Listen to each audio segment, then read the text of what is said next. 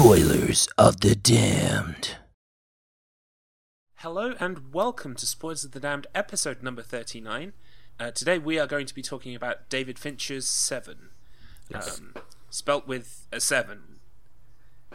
I guess, yeah. because it's it's cool. I It's just cute. can't see it as a V. I know it's supposed to look a bit like one side of a V, but I just I can't see it. Let's take the V cheesy. sideways. Make this part longer. Basically, write a seven and then and say it's a V and call it a day. but it kind of harkens back Look, to our very wasn't first it the 90s? Resident Evil Seven has got like a seven in it.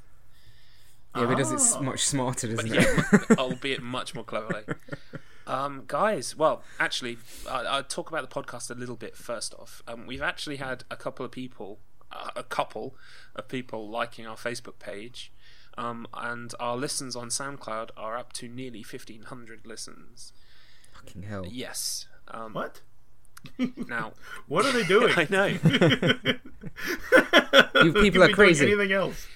They could be doing anything else. Um, but uh, aside from breaking the immersion and telling you that this episode will probably be coming out a little bit after we recorded it, I'm hoping to uh, really pick up the pace uh, with the releases so that we catch up a bit more, so that things that we talk about aren't ancient history by the time we get round to them in real life. Y- Yeah, because there's one thing in particular I imagine we'll be talking about Well, yes. today. Uh, So Definitely, at least one thing we'll be talking about today that in a couple of months will probably, you know, it will be old news at that point.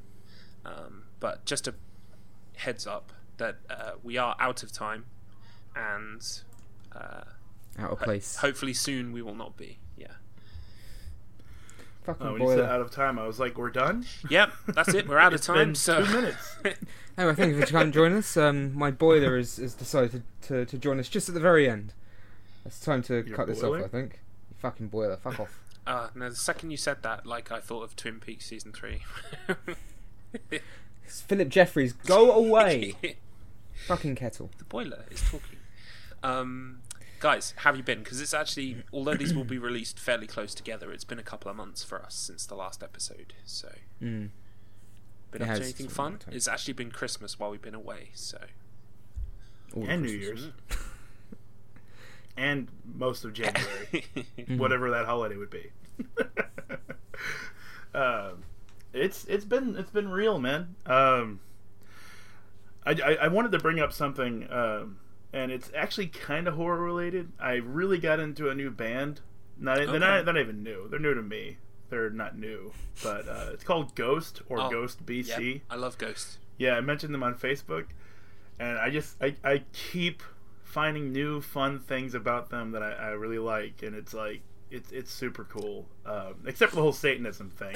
But they Uh, yeah, but I, I think a lot of that is kind of played not for laughs, but kind of you know it's it's all about the dramatic kind ofness of it. yeah Just to ignore the Like uh, it- the live sacrifices, but it's, you know, it's fine. yeah one person is gonna die at every show. no, um, but like at first I was like that's kind of hokey. That's almost like edgy, like Marilyn Manson kind of you know edgy. But then I thought this is kind of like a modern version of Kiss. Yeah, it's it's it's You all know? about the kind of the um the drama. It's, it's yeah, it's theatrical. Um, uh, my favorite thing, Yeah. one of my favorite things about Ghost, apart from the music, is that when they refer to gigs on their Facebook page, they say that Ghost will be haunting, and then the name of the place. Okay, that's yeah. Join us for this Sunday's ritual at Amphitheatre. Yeah. That's that's cool. They go Exactly. in. yeah. Yeah, I mean, they, they they just I don't know. It's something about. I mean, this isn't true for everything that does something like this, but it's something about their like absolute 100 percent, 110 percent confidence on stage, even though they're wearing masks and stuff. Mm. But it takes a lot of a lot of gumption just to put masks on, if you ask me. Yeah. you know, like to this is who I am, except not really, because once somebody hates your mask, they hate a lot of you. they hate like everything that you've projected to them on purpose with all your designs and everything. That that's you, and if they don't like it, they hate you. the thing is, like- you know, You could have the the best costume in the world, but if you go on there with absolutely no confidence at all, you just look fucking stupid. Yeah. It's like the fuck is this guy? So, but I think and it's interesting because like he has like four or five different stage personas, and I think they've all sort of been like retirements of Different ideas. incarnations but that kind of go with album cycles. Oh, cool. Yeah, And- exactly. Like as he as he gets going on, like he has a Papa Emeritus the first. That's his Pope outfit with the skull face paint and the and the hat and everything, right? And it's like, what the fuck are bet these guys doing? I bet, I bet that's gone down well in some areas of America. I think, I think there were three of there were three of those, and now there's uh, one called Cardinal Mm-hmm. Copia.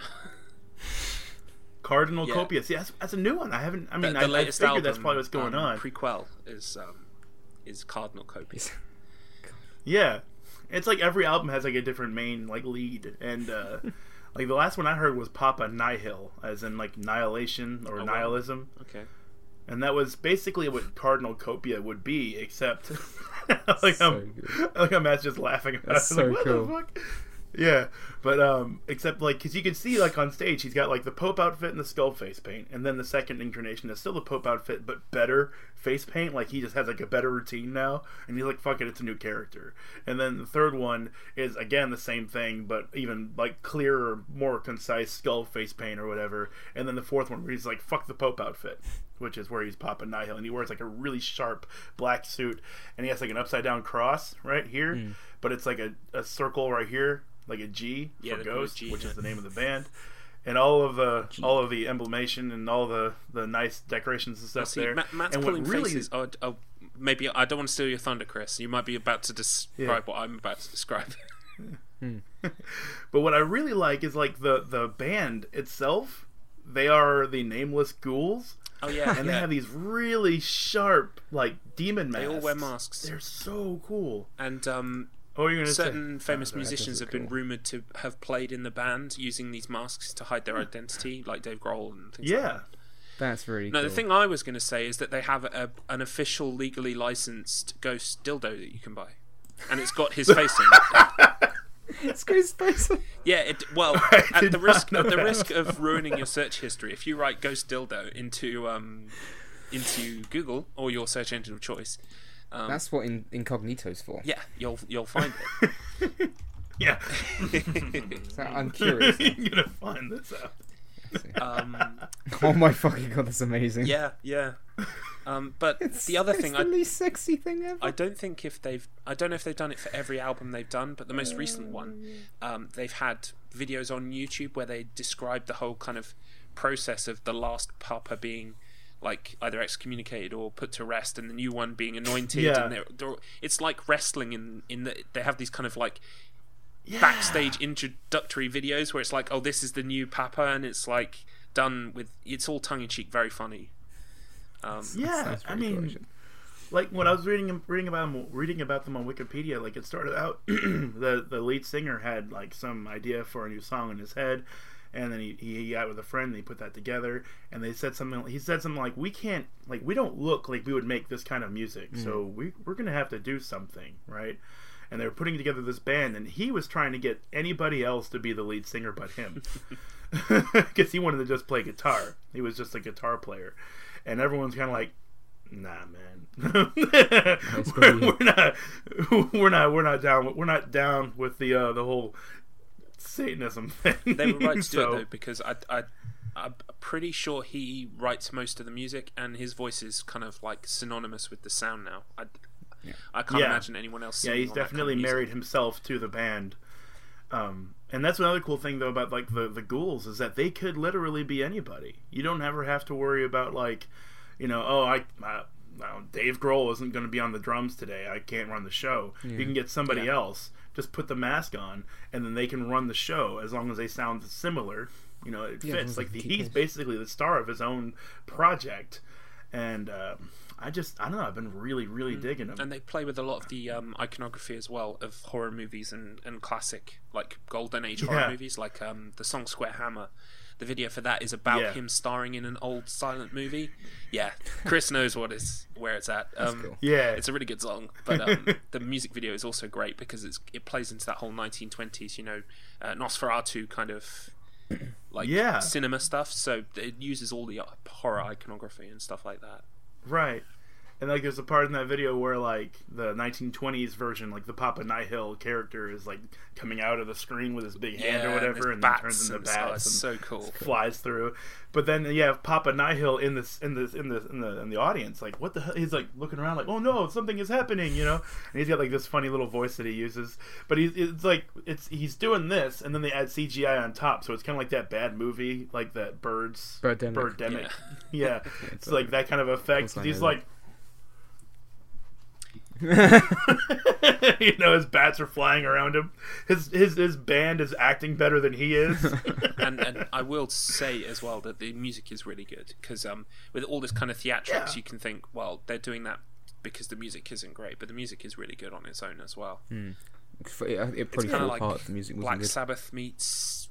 Well, it depends on each album. you album. can't define it. uh, the latest can't album's got lots it. more kind of 80s style on it. hmm That's cool. Like you, you can see, you can see, um, you can see uh, Pink Floyd influences. You can see like Black Sabbath influences. You can see there's like even a like a country style song called Missionary Man. There's like, uh, I mean, they they are not afraid to do anything they want with whatever do they, want to do as well. I- so I long be- as it involves Satan. I believe because you're talking about the is it the oh I can't remember is it the Popestar EP that Missionary Man is on Yeah. and because I'm checking my phone um and um, they do covers as well because the latest album had a cover of "It's a Sin" by the Pet Shop Boys, which is it's one of those things that sounds better than the original. yeah. Yeah, it's always difficult. They've to even but- done a cover of an ABBA song. Yes, yes, and Beatles songs as well. I'm, I'm pretty saying sure like they did. they, don't um, know any boundaries. I'm pretty sure they did. Um, Here Through comes the Satan, they can achieve anything. And you guys Let's know check Here Comes the out. Sun, right? It's all happy and s- shiny. and Yeah, yeah. they just they turned it into a ghost song. So Yeah. So like over the last like two or three weeks, I kept thinking, do I like this band? Like the music is good, but is it better than the metal that I already have? Do I really want to invest in another band and so on and so forth? Then I was listening to a song called Miasma, M I A S M A, and like three and a half minutes into it, it's a metal instrumental song with a saxophone, and I was like, Yep. a saxophone yep. a saxophone. So. and it's like it's almost like there's a metal band playing metal music without the lyrics or whatever, and then like Deadpool strolls in with a saxophone and then kills it. That's what it feels like. I'm not entirely sure as well, but I'm pretty sure that song Miasma has got like a load of riffs hidden in it from other things, and it's got the riff for Beat It, like the uh, you know the um. Da-na-na, da-na-na, It's like hidden in the in the music, like it's there, but it's in a different key or something.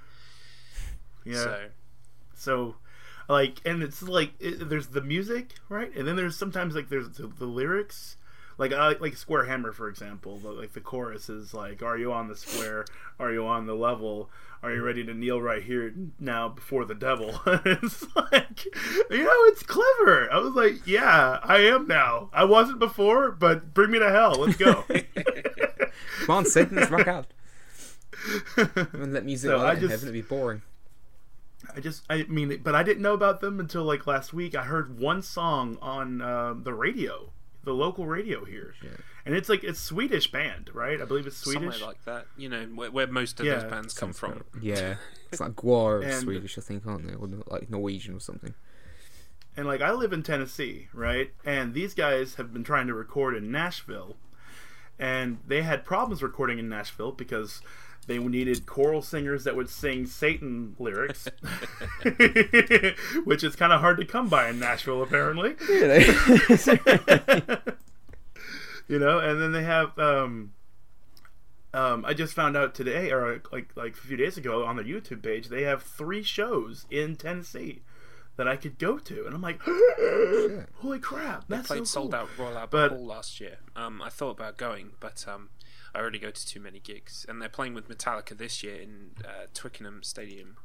And my friend Jay, who's a big Metallica nut, uh, we're thinking about it because Ghost is support, and that's the kind of the the swaying factor. But we're still thinking about it. yeah But they are very good bands. so it's a, it's yeah they are like as a band a defined band experience they are a great band they're not just some guys playing music which is also still good it's just these guys have personified their music Yeah, and got- they like express it theatricals like everything It's a proper show. like it's not just Yeah, music. it's It's a, it's a proper, it's a proper full-on show. Yeah. Yeah. Like it's the it's like I wouldn't go to a concert at all. I mean, unless it was something super great. Mm. But for the most part, like concerts for me are not attractive because I can just like listen to the CD at home while doing something else and not paying for a ticket Standing or fee, spending yeah, the time, getting you know, all that bashed kind of into by stuff. people. I'm not, I ain't got the patience Yeah. for that. But a ghost show, I would like. I don't even like makeup, but I would put on some face makeup Yeah. and go to a ghost show. I think I would pop. I would. I would totally like pop a Nihil number six or something on my face and walk in there like, "What's up, everybody?" You know, everybody. booga booga. um, I also I have to say I was wrong about Gwar. Um, before someone, before we always get that one person I would guess actually, Finnish. Are they Finnish? Um, uh, no, the Gwar um, they came from uh, Virginia. Um, I am thinking Oh. of I'm thinking of a different group, and I can't remember what they're they're called. Are you thinking of Lordi? oh, May yeah, won I the think Eurovision so. Song Contest. They're Finnish, I think. Yes, yes, uh, that's the one. That's the one I'm thinking. Yes, that's the one I'm thinking. To of. be fair, there They're are a lot of yeah. metal acts with makeup that you uh, with prosthetics Mm-hmm. that you could get mixed up with. Lots of them. yeah, My my all new you lot favorite. look the same. My new favorite is called Nekrogoblikon. I don't know if you know of Nepro, ne, Nepro, Nekrogoblikon, like goblin Ne- in the middle. Nekrogoblikon. Uh, they have some good songs. Um, they have a song which is like the music video. They have this little guy. Well, I don't think he plays any instruments. They have one guy in the band who just dresses up as a goblin every show, and just stands at the front and dances and moves around. Wasn't there there's a guy like that in um? Isn't there like two of them in Slipknot that don't actually play any instruments? They just like beat Well, each other yeah, up on or- stage. or- but they used to. what? yeah, because they have the I thought drummer, there was and then too they people in Slipknot. they have like a different drummer who just like hits like cans and stuff. Yeah, and just dances around like a lunatic. But that sounds much better because it's like a proper like character. he dresses up like a goblin. Is he like really small as well? I think he is a bit small, although maybe all the stuff that they filmed kind of shows him as small because you know. Yeah, or like he runs around on his knees. But um, Shouldn't really run yeah, around can your knees, mate. them. Shut the They're fuck the up. kind of melodic death metal. Oh, melod- melodic death metal. Yeah, I like that's my wheelhouse. melodic death metal. Um, Sorry, kids next door being loud. sure, it's not the boiler. Matt, have you We've been? spoken about this. Ooh, okay. Uh, no, it's not the boiler. But yeah, that's all I've got to say about the, uh, the that band. I mean, it's just it was so perfect for the cast because it's like kooky and weird and horror related in a way because they're like, uh, "Do you like eating flesh? Do you like drinking blood?" like on stage. Uh, that is good. Our next song has kind of a gastronomical theme.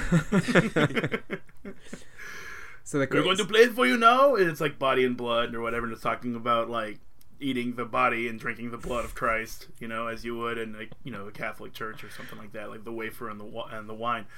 But it's hell. like uh, it was one of those mistaken lyric things too, because I thought for sure he was saying in the song "Serve me up a side of the Son of God," which was a really cool lyric to me, but it was actually like. Uh, Serve me up, no, no, uh, serving the serving the Messiah, Son of God. I was like, oh, I like my lyric better. Yo, can I get a side of Eating the Son of Christ. God? Yeah. Oh, I bet they go down. Can I got really some well Son of God with that? so, anyway, I'll leave the floor to somebody else now. Um, shall I go? Yeah. Go. Right. Um. Yeah. Well, god, uh, what Good haven't boy. I? What haven't I been up to?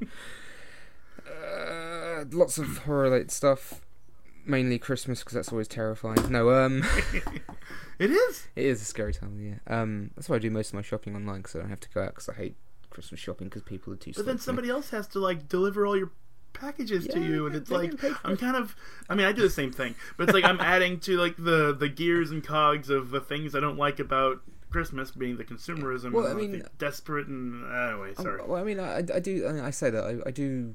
I did go out shopping as, as well, but um, some of the, the more precise things that I want, I will order online because I guarantee you can get them. Mostly um, cheaper. and also, yeah. yeah, and also I just hate Christmas shopping because I uh, I just hate shopping when it's like super busy because people are just so slow, hmm and especially at Christmas they're just so stupid, and they'll they'll Now, do can this. you imagine if everyone shopped to our specifications? We're moving like fast-moving zombies throughout the mall, Yeah. just running from place to place. It's horrible. like you, you get these people that I mean, I, I it happens a lot of time, but they're always just like they're staring at their phone like this and moving really slowly.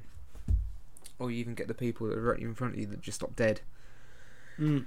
And you need you, There was, like, you need four to of walk into them. them, and you're the asshole. Um, obviously, even though that's it's their fault. But um, Oh, don't get me started on people who walk out of shops and then immediately they're checking their receipt or whatever and they just stand in the doorway of the shop. oh god. Oh my god. Yeah. Although something, uh, speaking of idiots, like something really funny happened on the way home from work this week. Um, and it's another pet peeve of mine is um, obviously everyone's trying to get to the connecting train, um, and there's not a lot of space between me and the person in front, and we're both moving at the same pace. And I always like to keep like a little bit of distance in front of them just in case something like this happens. Um, this guy tried to squeeze in between the two of us, like running across really fast. Um, obviously, he's done that. I have no time to react, and I'm already like mid stride. Um, and I couldn't get my foot out of the way, and I trod on his foot, and his shoe came off. And he had to just like Mm. stop there, like desperately trying to get his shoe back on. I thought it was really funny. Uh, like ah, fuck you. Um, and he was nearly late for his train as well. I was like, small victories, Matt. Small victories. Take them. um, but no, uh, I've gone off track. So yeah, um, Christmas uh, was Christmas. Um, uh, what, what else? What else? Um, oh, speaking of uh, Christmas, um, our lovely host here, uh, Mr. Mr. Thomas Jones, uh, uh, bought for me for Christmas because he's awesome like that, and he really didn't have to. I'm Um, just going to add before Matt continues, Chris, you're not getting a Christmas present because little birdie tells me you might be getting married this year, so I thought I'd just consolidate all your presents into one wedding present. So Oh, He's oh. lying. He's giving you nothing. yes. No, uh, no, that's that'll fine keep too. him quiet I'm for the six favourite. Months. I'm the favourite. It's me, me. No, um, I was I was in the area, so I dropped it off to Matt.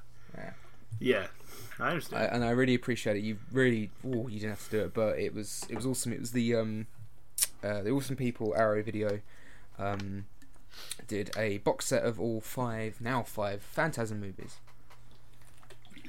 And uh, I used, no, no, I used to be. Um, I, I'm a big fan of the Phantasm series, even though there's only like two or three movies I like. But um, uh, it's a, it's a lovely little box set with some again just like everything with Arrow Video, all the the new artwork is absolutely gorgeous and, and well made. Um, comes with a little sphere as well, and I uh, I, I went to watch through them, and I think it was was it might have been Boxing Day. It might have been Boxing Day. It was one day, and me and my partner just watched one to five. We Oh, went wow. through absolutely all of them, and then finished our evening with Bubba Ho-Tep, uh, which was um, made by uh, it was directed by Don Coscarelli, who directed Phantasms one to four.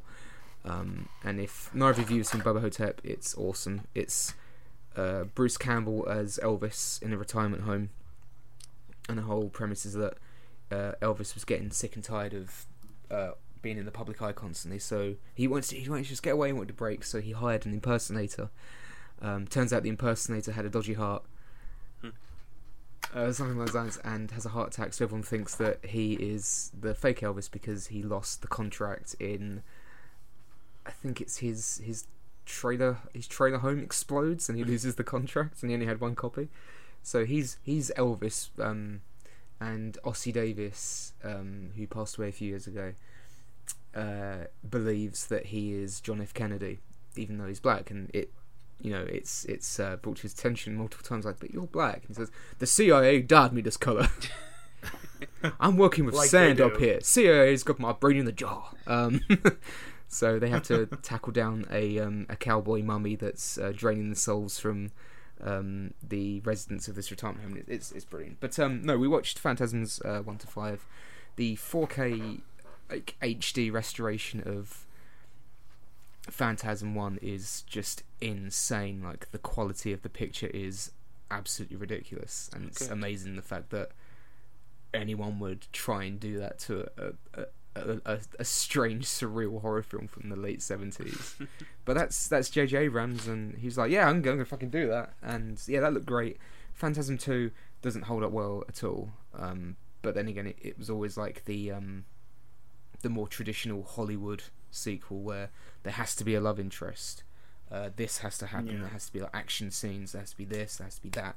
Um, this, this, this. We had to replace the main actor because we wanted someone prettier, even though the actor they got who was okay looked odd, and my girlfriend kept saying how ugly he was. um, so it didn't work. Um, Phantasm Three, I hate used to hate, and we were watching it, and I realised it's actually the second best one in the series. Um, four's okay. Five, I'm glad they made it. That's one of the nicest things I can say about it. it it's well, five was um, uh, it used lots of elements from different shorts they made, um, because originally they were going to make like a web series, um, following the exploits Oh. of one of the characters, um, and they didn't end up doing that, so they just they just kind of like threw everything together um, into like one long movie. And to be fair, the framing device is really good, where it's it follows one of the characters and he's because it's all about like different realities and that. Because I don't want to go too far into Phantasm because we'll probably cover it on the podcast at some point. But uh, one of the characters, it's this whole thing. He's at like a he's not a he's at a hot it's not a mental home, but it's like a uh, mentally challenged, you know that type of thing. Um, and he's got like onset Alzheimer's, something like that, and it makes you question whether anything that's happened is actually real, whether he's crazy, Oh, okay. or if this is like some kind of like other like other reality. And it's it's that's that element's that element of it's good, but it's really amateurish. But um, there's this there's good things. But yeah, we watched all of those. Um, and in terms of other horror things, uh, I haven't played the Resident Evil 2 demo because I just want to stay away from everything until it comes out on. Uh, it will be next Friday. Dating the podcast. Wow. away. Yeah, no, that's Um, good because I definitely think there will be a pre Resident Evil 2 podcast, which is this one, and a post one, which will be the next one. So Oh yeah, um, I'm gonna complete the shit out of that. I'm not even sure I want to play it. I'm so excited, but um, like, like I mean, when I when I think about RE7, I really wasn't trying to play that game because I didn't like first person horror, all the like Outlast and all the the new modern FPS horror games that came out. I, I've never been on, on board with any of that stuff. But it's like it's Resident Evil. It's got to be somewhat good, and it turned out to be okay. Yeah. Even though in retrospect, it's like this thing was just a dumpster fire for plot. Though it's it's got it's got it doesn't make any sense whatsoever. You can't really think about it much. Though um, I believe speedrunner Carcinogen SDA posted on Twitter a long plot analysis that kind of strings everything together in his mind, and I think that's kind of interesting. Kind of like uh, President Evil did in Silent Hill on the Silent Hill forum a long time ago. But um, you know, and that it's, it's nice that somebody out there really likes the game enough that they're going to do those kinds of things. Yeah. But anyway, point is, RE2, that was like my first horror title. Not the one coming out, obviously, the one in the past in the PlayStation 1. I'm from the future. Uh, I played it years ago. um, and like that, like it scared me a lot, and I ended up just listen, listening to Rammstein while playing it on mute, so I could just play the game part of it and not be set up for any of the jump scares or whatever. Just like, oh, dogs came through the window, plop, plop, plop. that didn't scare me at all because I didn't hear that. Burn, you know, violin stings of it all, and um, I started speedrunning it and that kind of thing. So now, if I were to play RE2 that's coming out soon, uh, it's like it's like seeing an old flame from high school, but but she's like way better off than I am, and I'm intimidated. It's like you've improved so much, and like, what are you like, the president of the United States of America? Yes. and I am Oh. a factory worker. I'm like, oh shit, we aren't we aren't even on the same level at all. You're like, you know, and I'm. I don't have enough camera space for the gap. to be between fair, us. she's had That's how big she's had some work done in in the last couple of years. well, well, she's not looking her age, that's for sure. That's for sure. But but no, I mean, I I'm genuinely um I'm genuinely looking forward to it. I mean, they they've taken their time to make it, which is is something. Um, and from what I've, what, what I've seen, it looks it visually looks gorgeous. I mean, seven looked really good Yeah. as well. Um, seven looks very good in VR as well. But um, yeah, I've stayed away from like any kind of game gameplay or anything because mainly because um, I'm so excited by it. I already know I'm going to play it, so there's like no reason for me to. There's no reason for me to like tease myself um, because. I, I just like to. Um, I mean, I, I understand why people for it. will will do it. I totally get that, but um, I'd rather like going completely blind and I can just boom go. Um, There's guns in the game. Ah, spoiler. yeah. Damn it! Oh, it's ruined. I'm not going to buy it now. Um, but also, I think it's because if it um, if it was if the demo came out before Christmas, like December or November, I might be more inclined to have tried it. But I think because it's come out like two weeks before the main release, I almost feel like there's no point for me. Like, yeah, it comes out soon. I can wait. Um, and it helps that I've I've been playing through uh, lots of other stuff as well. I think that that helps me playing um, Spider-Man on PS4, which is just fantastic. um, but uh, yeah, I'm I've instead of playing it, I I found a couple of like fan-made Resident Evil games instead. One of them's a um, no, excuse me, one of them's a, a mod Resident Evil 2 called uh, Resident Evil 2 Destiny, which is incredibly impressive, and uh, another one I found on Game Jolts, which is called Resident Evil Crossfire, which has kind of been made from scratch. Wow. Um, but it uses uh, animations from the the remake, like from Resident Evil One remake. Um, it's got whole Oh, new, like okay. 3D environments and um, uh, all that jazz. And I've I've got it basically scripted. I've got all the footage recorded, um, and I'm just trying to get it all edited and put together. Um, before next week, before Friday next week, because the way it's it's uh, it's scripted as well. If if I can't get it out before Ride then, then that I'll just have to like, rewrite it. Like, get out a board and surf it. yeah, it's like it just I just want it out and it you know it, it might pass people over for a couple of days. But um uh in terms of horror, yeah, uh, that's about it. I can't think of anything else. Um except I I watched um a piece of shit on Netflix earlier called IO. Um Yes. which was fucking awful. Uh, it made me genuinely angry at Um, the can end. I just say, for the, point- purposes of the listeners who aren't watching the uh, the video, uh, Chris just spelled out IO, but because his camera is mirrored, he spelled out Oi. Oi. Oi! Um, that's the British version. There we go. That's the British knockoff. Oi! It's the, it's the second moon near Jupiter. Oh, um, I don't know what, which moon is. Um, Io um, is a pretentious piece of shit that has no right to to to it, it has no right to go for the themes it went for. It's so ham-fisted and and I, the the thing is like, if I'm not enjoying a movie, I'm, I'm just, I start making fun of it.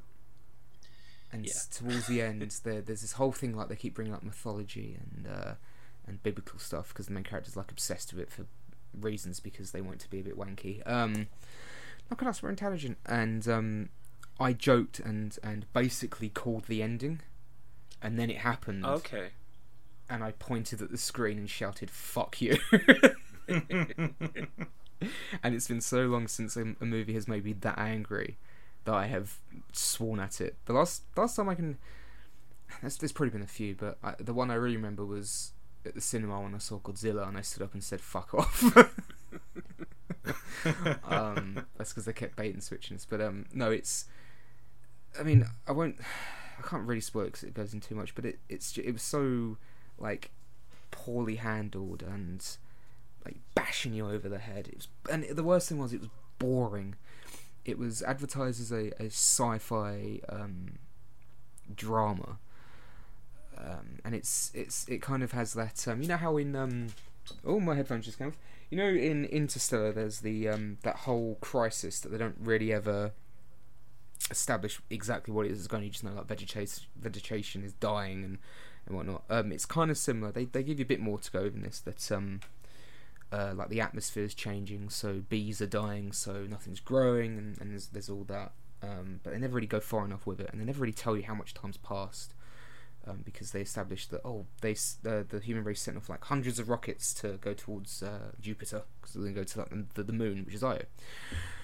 Um, and so that's all great, but then they never really say oh they never tell you what year it is, and they they never tell how much time's passed because the main character's like in her twenties, but she can't remember what life used to be like, and it's all, ugh.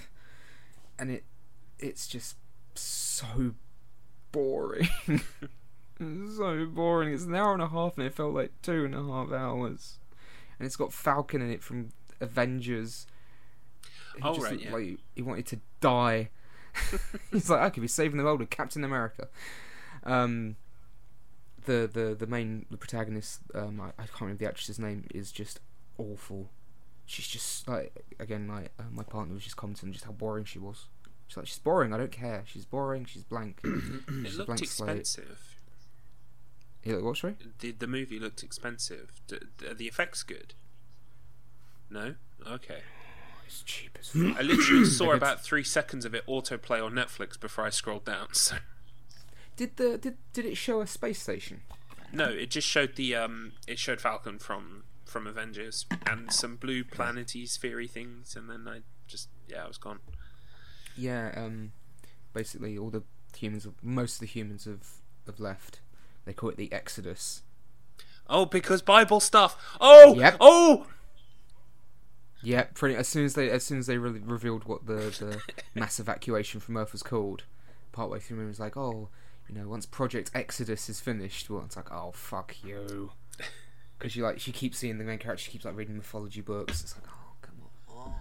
Oh, without going So, on get too this. deep of a tangent, like Oh. um, I'm trying to Oh, write so a book at the moment, and um, uh, I have symbolism and like Symbolism. yeah, there's all kinds of symbolism up in that bitch.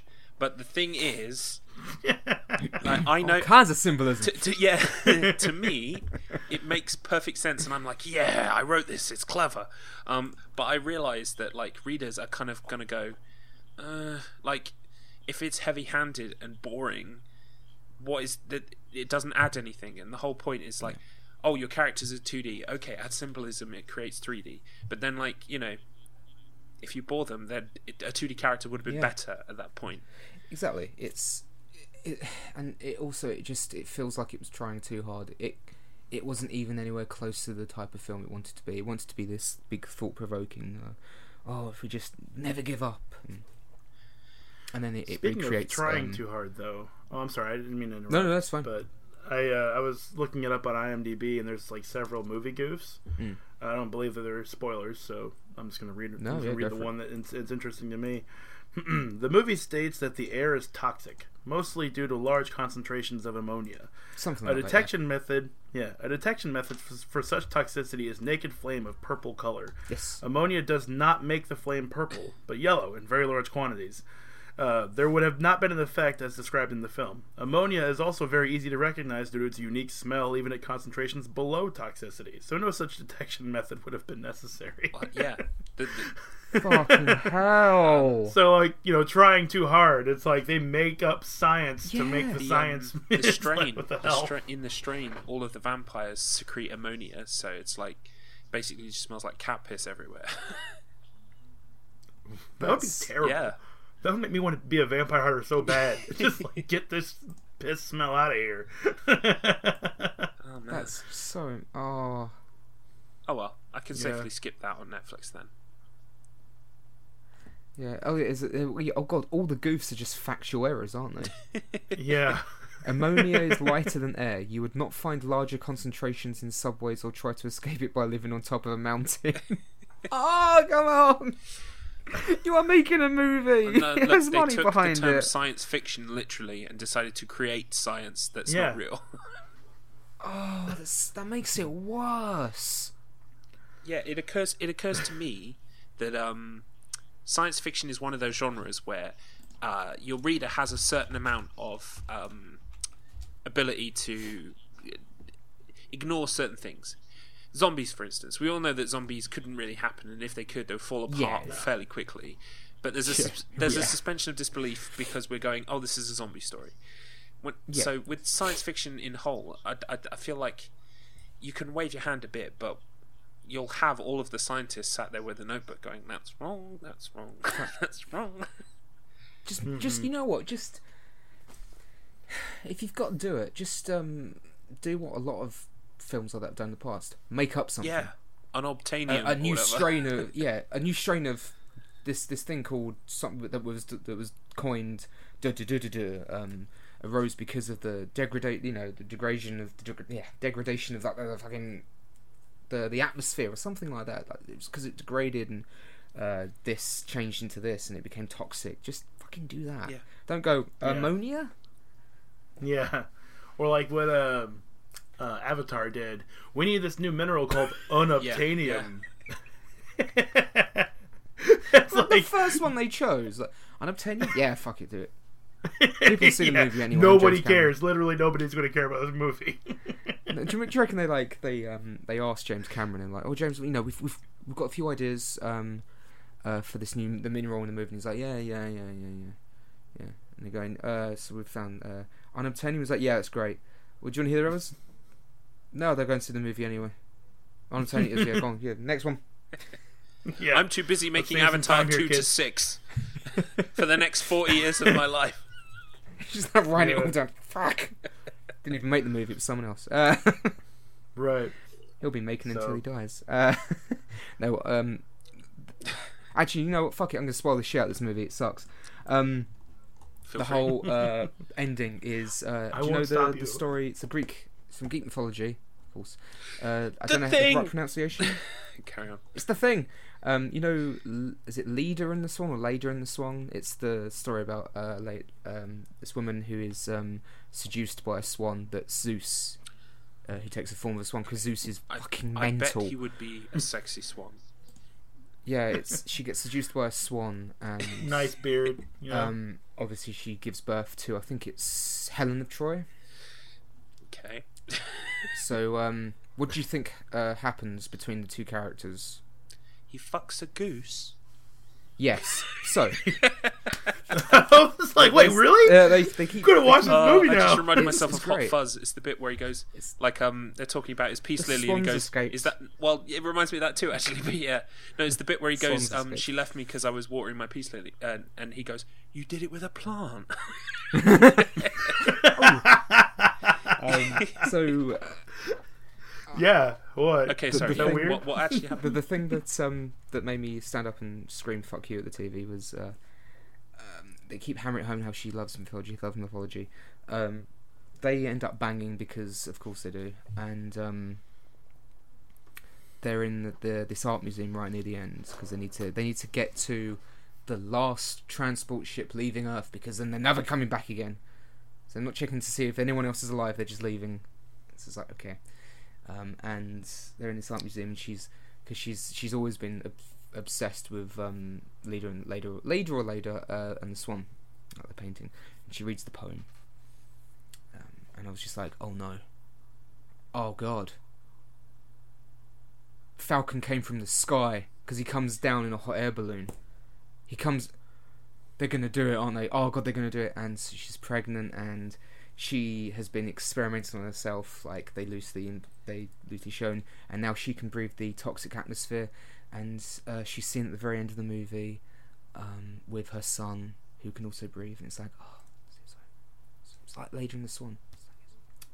Never lose hope. Always believe. Faith in all. Um, but yeah, I, I literally jokingly said, "Oh, he's gonna he's Zeus because he came from the sky, didn't he?" And then they did it, and, And I that was screamed, actually "Fuck you." it.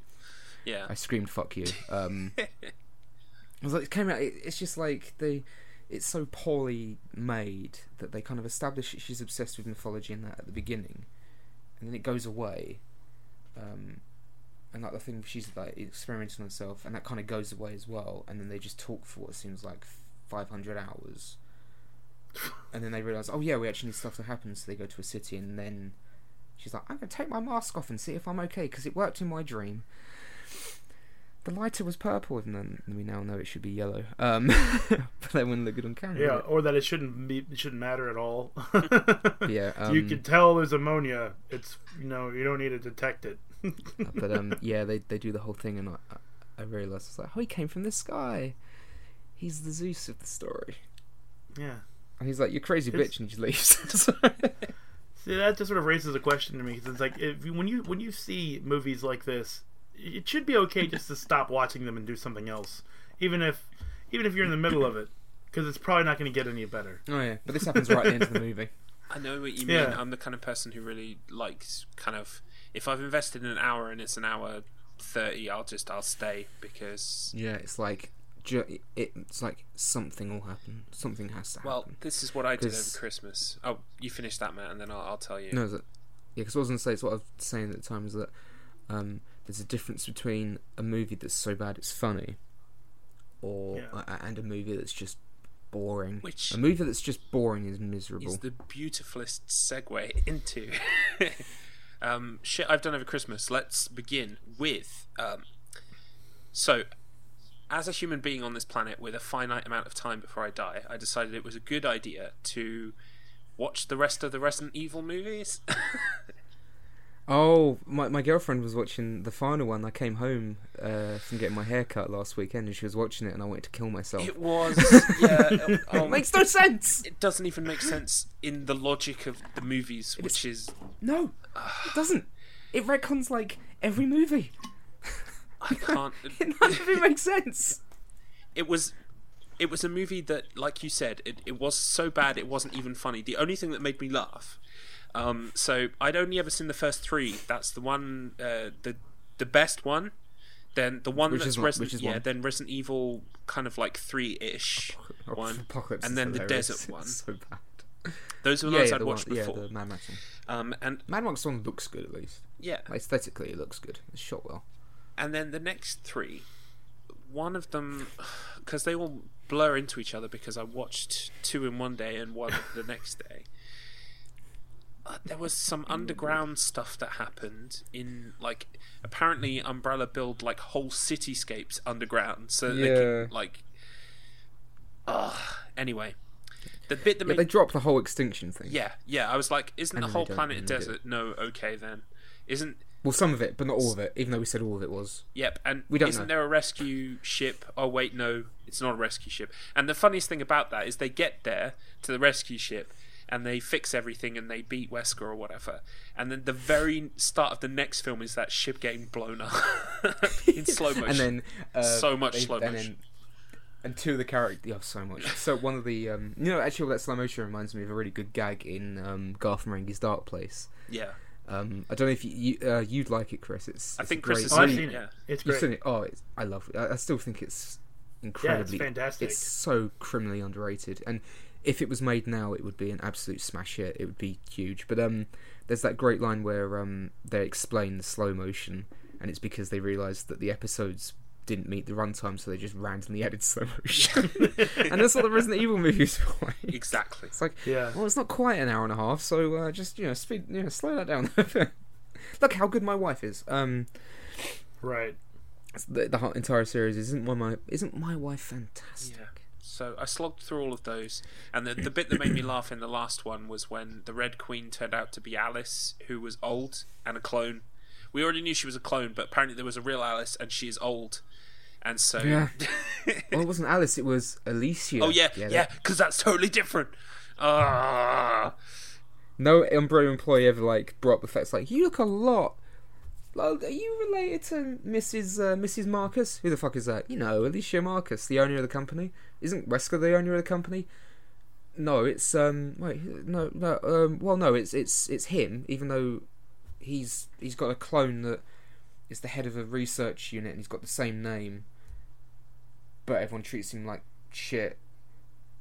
Uh, uh, Wesker's bad, except when Wesker's being good, but then Wesker was being bad by being good. Um, Yeah, and then they forget they forget his um, regenerating powers and his super speed and his teleportation Uh, because yeah. um, because Iain Glen got popular in Game of Thrones, so we had to put him back in, even though his character died in the third one. But that was a clone, yeah, yeah. And at, was it? Was it? Uh, at the end of one of them, Wesker calls them to the White House, supposedly to help them. Right, so the whole thing Yeah, looks a bit that's a like cool Fallout shot. Three, because Yeah, it's supposed to be it's a cool looking shot. Post-apocalyptic. And she, he stabs her with a syringe and goes, "I'm giving you your powers back because I need you to have your powers because you're useful." And then the next Yeah. film starts, and it's like he lied about the powers. He betrayed me. Make your fucking mind up. and then there's a line in in the last chapter. He goes, "I should have killed you," and Washington's like, "Yeah, you should have. Why didn't you?" Why? What? Why? why? And and the fact that a door falling on his foot is what kills him. yeah. Like I'm losing my strength. I'm dying. Uh, like, well, that that's pretty airtight. So you're probably not, not the, the blood's not spraying or anything. So you're good at the moment. Also, you're a monster and you can regenerate. Why can't you regenerate now? Oh, it's because Iain Glen's the popular actor, and they give him super augmentation powers. yeah. That somehow using those augmentation powers can also does like Um, probability like sums in his head before he does anything. It's like, oh, she if she grabs the glass tumbler, she has a twenty percent chance of grabbing me or So something. I'll do this instead, and he like has a little vision in his head. It's like, oh, it's like when a, it's like when a teenager's like, I could totally kick his ass. I'd like slam his face on the table and stab him. Yeah, I'll do that, and then he gets into a fight and goes, um, Yeah. Um, so Also, this probability thing can um, uh, reboot your heart after, half of your body has been blown up by a grenade. Well, there were there were so many instances I stopped counting of where they definitely killed someone. Like th- they're, they they're in a just come back bunker underneath the fucking Arctic Ocean or something, um, and I think it's uh, Jill who's evil and completely. That isn't explained in any way. It's just because it's in the Well, games. Yeah, it's because it's in Resident Evil Yeah. Five, and that was a popular game. The They time. were underground and they got flooded with freezing cold water. These other guys got into a lift just as it was exploding and got to the surface, and then they turn around and they're there. Well, that happens in in the final chapter as well. She she defeats Doctor Marcus until his um or until his um thank you boiler um you stay out of this um until the augmentation powers reboot his heart somehow. He's like at the bottom of the hive because they they go back to the hive from the first one. yeah, they got to go. They Even got to though go back it- to the hive. Yeah, because you know callback. We want you to remember things, but then not remember, that things as well. one? Yeah, um, I mean, they even ruined that. but um, so he's still down at the bottom of the hive. She's like on this fucking fast elevator going all the way up. She gets to the top, and he's just like, "I'll take that from you now," and just has like a gun pointed at her head. It's like, how the fuck did did you get up here? Yeah.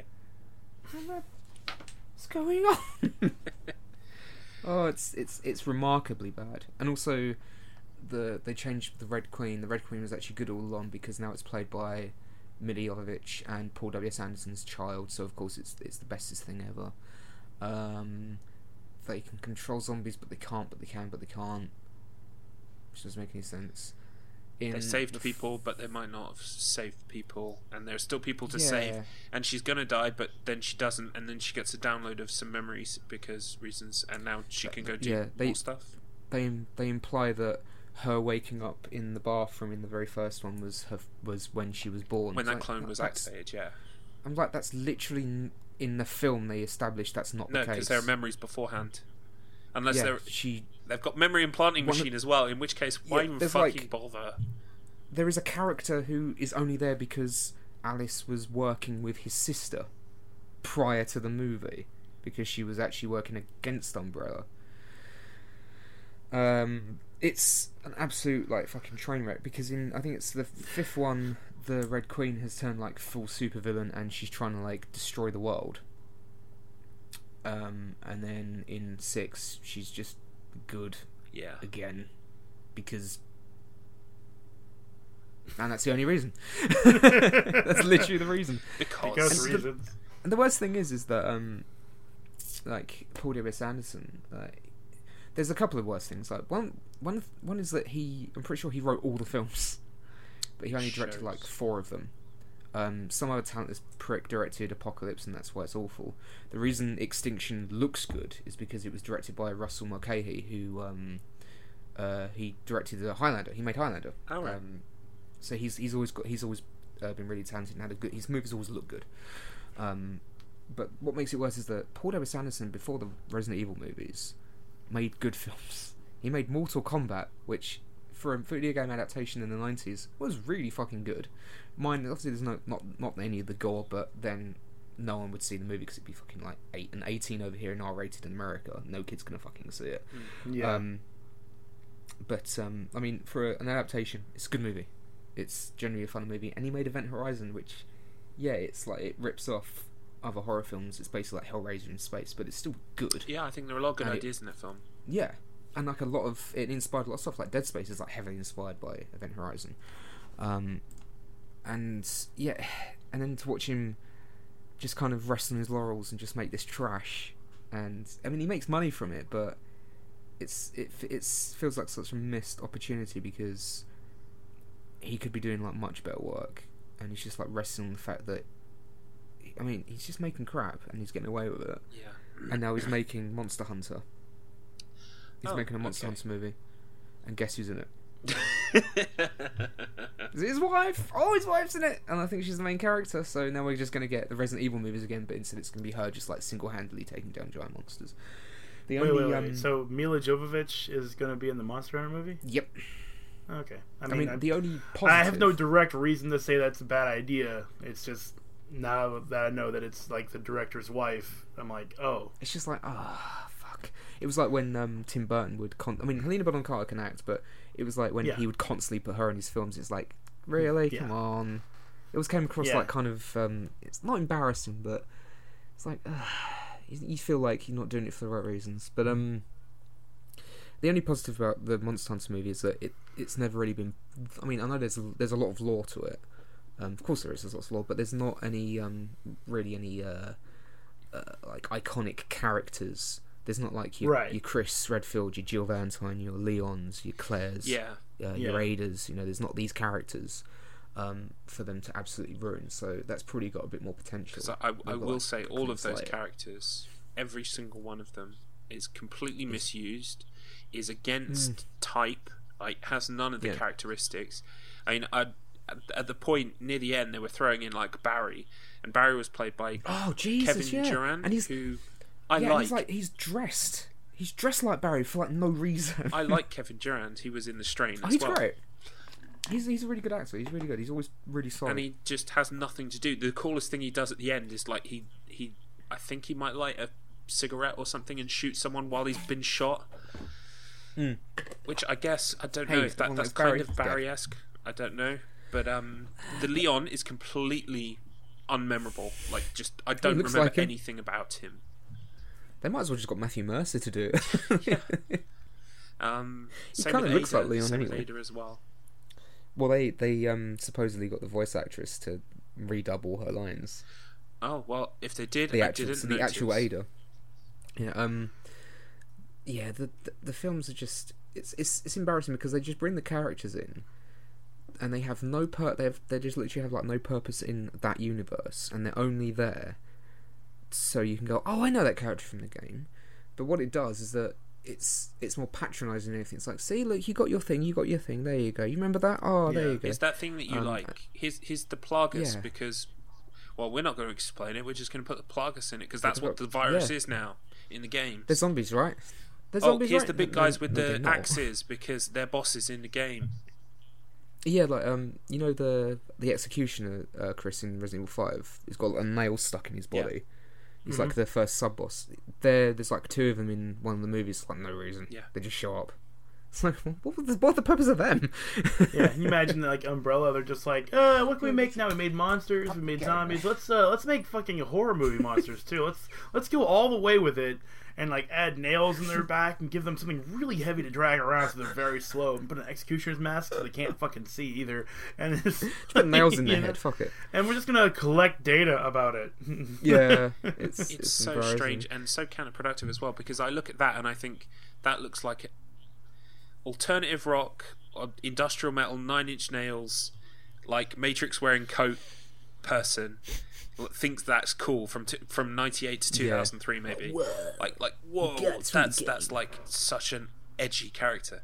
While like and getting back to the the Resident Evil 2 remake um I did play the demo because I don't have any like self control whatsoever and I'm not going to go into detail but Mr X in Uh, in the new game he's the only thing I don't like. terrifying and I mean, he looks terrifying. It's just that fucking hat. There's something about the hat. I'm like, you look such a dork. Like, like yeah, he's gonna really blend in now. Like this big, like fucking refrigerator with a head on top. It's like, is that a monster? No, he's wearing a rain hat. He's. Yeah. he's all right. Always punched. a Well, hole it through worked my for the face. he doesn't need 20 so- nails in his face I work for the turtle. exactly Which one? The turtles were saved. Yay! Fucking Snap. hat, trench coat. We're not turtles. Don't worry about the green skin or three fingers. Don't worry about any of that nonsense. I love that. It's so funny. yeah Uh, but yeah, the hat just looks silly. But he, uh, there's, there's, there I've seen one clip of him because, like, you know, I've, I've seen some clips like just the characters walking around the hallways without no action or anything. Because that's all I didn't want to see too much. And there's one bit I saw that I really liked was um, really sold me on it recently was um the they were playing as Claire, and there's like a zombie at the end of the hallway, and they're aiming at them. And it's all gameplay, and all of a sudden Mr. X walks around the corner and just like shoulder checks, checks it, and barges it out of the way, and just like walks towards towards the player. I was like, "That's I'm sold. That looks great. Yeah, great." he's Just literally just like, "Just fuck off out of the way." like I have not like I'm not anxious, anxious, but like thinking about the new game because I've played the demo, so I'm I'm aware of what the zombies' kind of capabilities are. Mister X looks like he, he's like relentless, like Nemesis relentless. Um, so he kind of he scares me a little bit. And yeah, Yeah. He, sh- he should. And I, I think I know what they'll do with him. And if Plus, they do, the rules that, are it'll be different very now smart. too. Hmm? Like the rules aren't like you can just go to another room and be safe. Yep. Yep, no, d- Uh, yeah. I, I don't know if it's a spoiler map, but um, zombies can open doors. Oh shit. Fuck. so Oh, but, but I mean, it's not like straight away. So it'll be like, yeah, yeah, no, that makes sense. That's good. No, that works. That'll work. Um, um, I was just thinking about um how what I think that if they're smart, they'll do with Mister X. Is they'll get rid of him initially by having William Birkin kill him off, kill him off before he comes back as the big scary one at the end. Um, because then that immediately establishes Kim like William Birkin as the like a really big threat, which is what you want to do. yeah. Yeah, but I could be absolutely Yeah. wrong. Or he could kill a Mr. X because we we know they've got like multiples of them, haven't they? Because I remember even in the original there was they let Yeah, like, Mr. go, X but was- like loads of them. There's like five or six others when they drop him. Yeah, like Mr. X was like a precursor to Nemesis, right? Yeah, pretty I'm much. pretty sure, Yeah. like, I, I might be remembering wrong, but I think whoever you played in B had Mr. X's to deal with, not A. Yep. So, Yes. Um, and again, I don't want to spoil it, but uh, it, it's not a conventional A B scenario this time. There, there's there's some intricacies to it. It's not it's not a whole one flat thing all the way through, and it's not a pick one then the other kind of thing. It's kind of melded together. Oh, good. So, yeah, see, like it, so um, control goes between the characters. Um, yeah, presumably in some places and other places are kind of like Oh, you have to play it as this Yeah, character next yeah, time to see what kind of happens.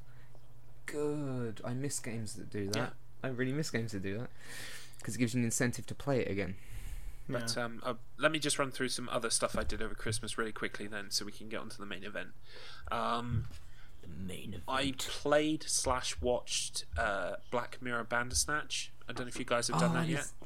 Uh, No, not yet. I want to. Um, I really want It's to. great. I mean, I, I'm biased. I kind of I like choose your own adventure stuff. I like Mm. basically get games that are already essentially what Bandersnatch does, which is just a kind of like a A and B option, and then you get branching paths.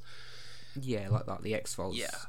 Uh, FMV game stuff like that. Yeah. Yeah, and um, you know, Until Dawn minus all the walkie parts, and you've basically got this this same experience. Um, It's I, I thought it was really good. It the fact that it's framed around the idea of someone who's creating a create your own adventure game uh, in the eighties Yeah, is really good because cool. it kind of it works on a meta level. Um, yeah, can't recommend it enough. Really, go play it. It's fun. I hope Netflix does more of this kind of thing. Um, not too much because obviously, like other people have said, create your own adventure. The fact that you have to have so many paths means that um, you you sacrifice. What's the word? Some some of the more deliberate kind of things you can do with fiction. Like if you're telling a certain kind of story, if you then got to have Yeah. like ten endings that don't do anything like that, they're going to be either half-assed or the whole thing will be half-assed. And Yeah, and you have the risk of someone finishing your game and being incredibly disappointed. Exactly. Um, and that's Yeah. why Bandersnatch works so well because it's framed around that. The, the concept is framed around a game, create your own Mm. game, so it kind of fits. Um, so I want Netflix to make more of it, but I don't want everything to be it because, No, um, no, you don't want that. yeah, you'll lose That'd tailored be stories. disastrous. Um, uh, They get boring as well if everything. Yeah. If there was just like a ton of them coming out. um, have you guys seen Bird Box? No, okay. I watched The- the- it's uh, a- Red Letter Media's A video. massive meme at this point in time. Um, Yeah. There's a really good one as people well. have been blindfolding themselves and because there's a moment in the film the main conceit is that there are kind of monsters that if you see them you'll go insane and kill yourself. Yeah, they um, show like your worst. yeah so everyone works out pretty quickly that they can't kind of look so they have to wear blindfolds or, or they paint the windows on their car so they can drive. And they're using like a gp a gps to tell where they are in the road and they're using like sensors on the car parking sensors to tell if they're near to an object. So they're kind of driving blind down a street using the gps and these sensors and Hmm. I'm pretty sure that now the Bird Box challenge is try and drive your car with a blindfold, and people are like doing it. No. like- That's so stupid. yeah, It's it's like that challenge where people have to like. oh, fuck, what was it? Like drive tan- drive um, their car, then get out of the car while it's moving and do a Oh, dance. Yeah, that kind of thing. Yeah. Oh, look at me! I'm so original. Everyone else is doing it. The cinnamon one where you've got to like like swallow a whole load of cinnamon Spoonful at once. cinnamon. The the Yeah. Tide Pod challenge. Yeah. I just I despair. People are morons. They're absolute But, um, morons. uh, Um, Bird Box. I- I saw- Oh, yeah. so no, no, go on. Sorry. Oh, it's okay. I'm just gonna say Bird I'll Box itself is an interesting movie. Um, it goes on a bit too long, but it's all right. I liked it. It was okay. Yeah, I've I've I've heard it's a bit too long. Um, I haven't watched it yet. I mean, because the problem was that I saw a Quiet Place, and I I absolutely loved I hear A a Quiet Place is better, although I haven't seen it. It's so good, but the thing is, because I've obviously already seen that, saw the trailer for Bird Box and thought, and un- probably unfairly thought, oh, it's just a Quiet Place, but this time you just can't look at it as opposed to make sound. Uh, Which you know I think is is fair because you know it came, it came out quite soon. Um, having obviously heard that oh it shows your worst fear, that's that's fine. But um, I saw I saw a comment um because I watched Red Letter Media Media's review of it. Um, they really hated it. Um, Okay. but I, I, I, I, there was a really funny comment.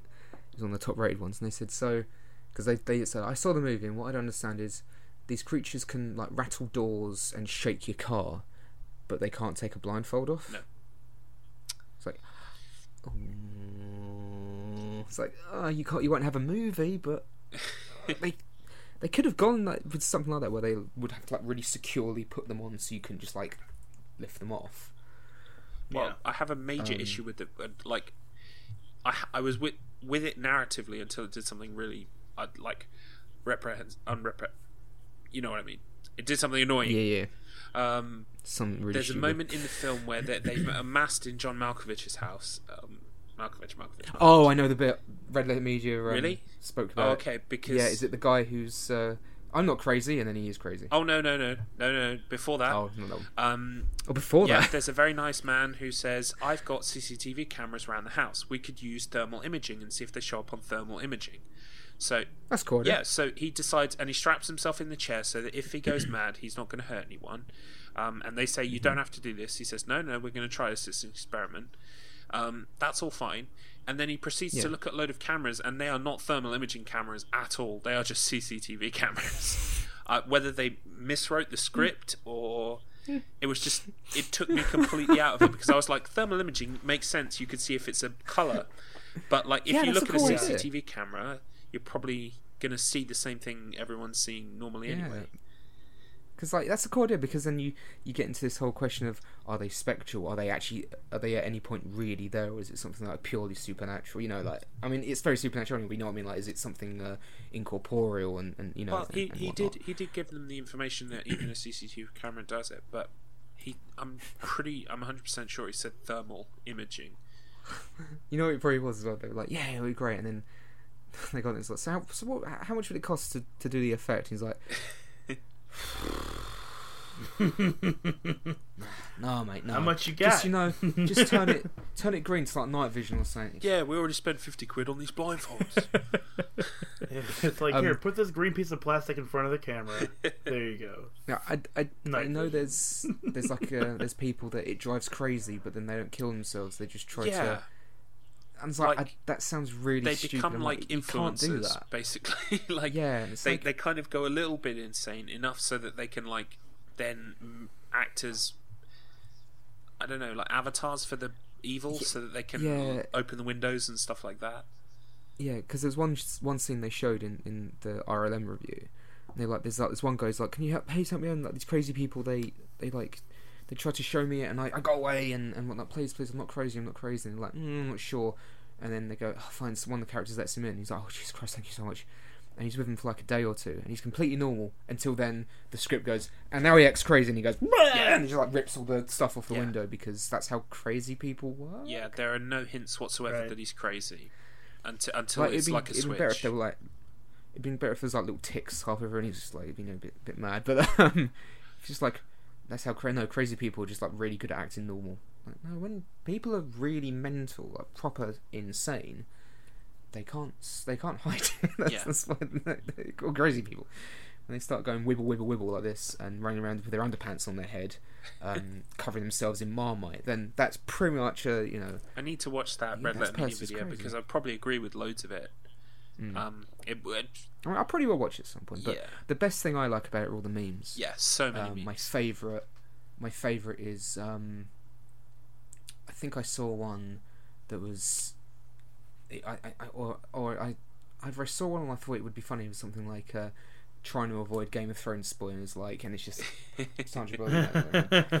the best one because it's such a dark, dark joke was the McCanns looking for Madeleine, like, oh god, like, oh, I love it so much. It's so good. wow. dark joke, dark humor. Fuck the McCanns. Um, You know. it was their fault. Uh, whew. sorry, sorry guys, but you know, um, Is it getting hard in here? down with them. No, um, no, it's one of those things but, that the more uh, you read into it, the more you kind of think this is fucking fishy. But we won't go into yeah, that. and they've just been um, given even more money to continue the search, even though it's been so fucking. And that money could be used for so much good stuff, like not cutting funding to the police and getting hiring more officers. But you know, um, or other things where people are dying. Um, you know, we've got enough problems uh, coming to this country than just throwing money away. Yeah. I can think of seven mean- good reasons why we should move on. There we go. Um, I was yeah, I was 'cause- thinking like um, I was gonna segue through in the Resident Evil stuff. Like, how many movies are there in yeah, because I, I did so much more stuff. I, I, There's only like six Resident Evil movies. That's a shame. oh, the, the, If they made a seventh, it'd be a sin. Sorry.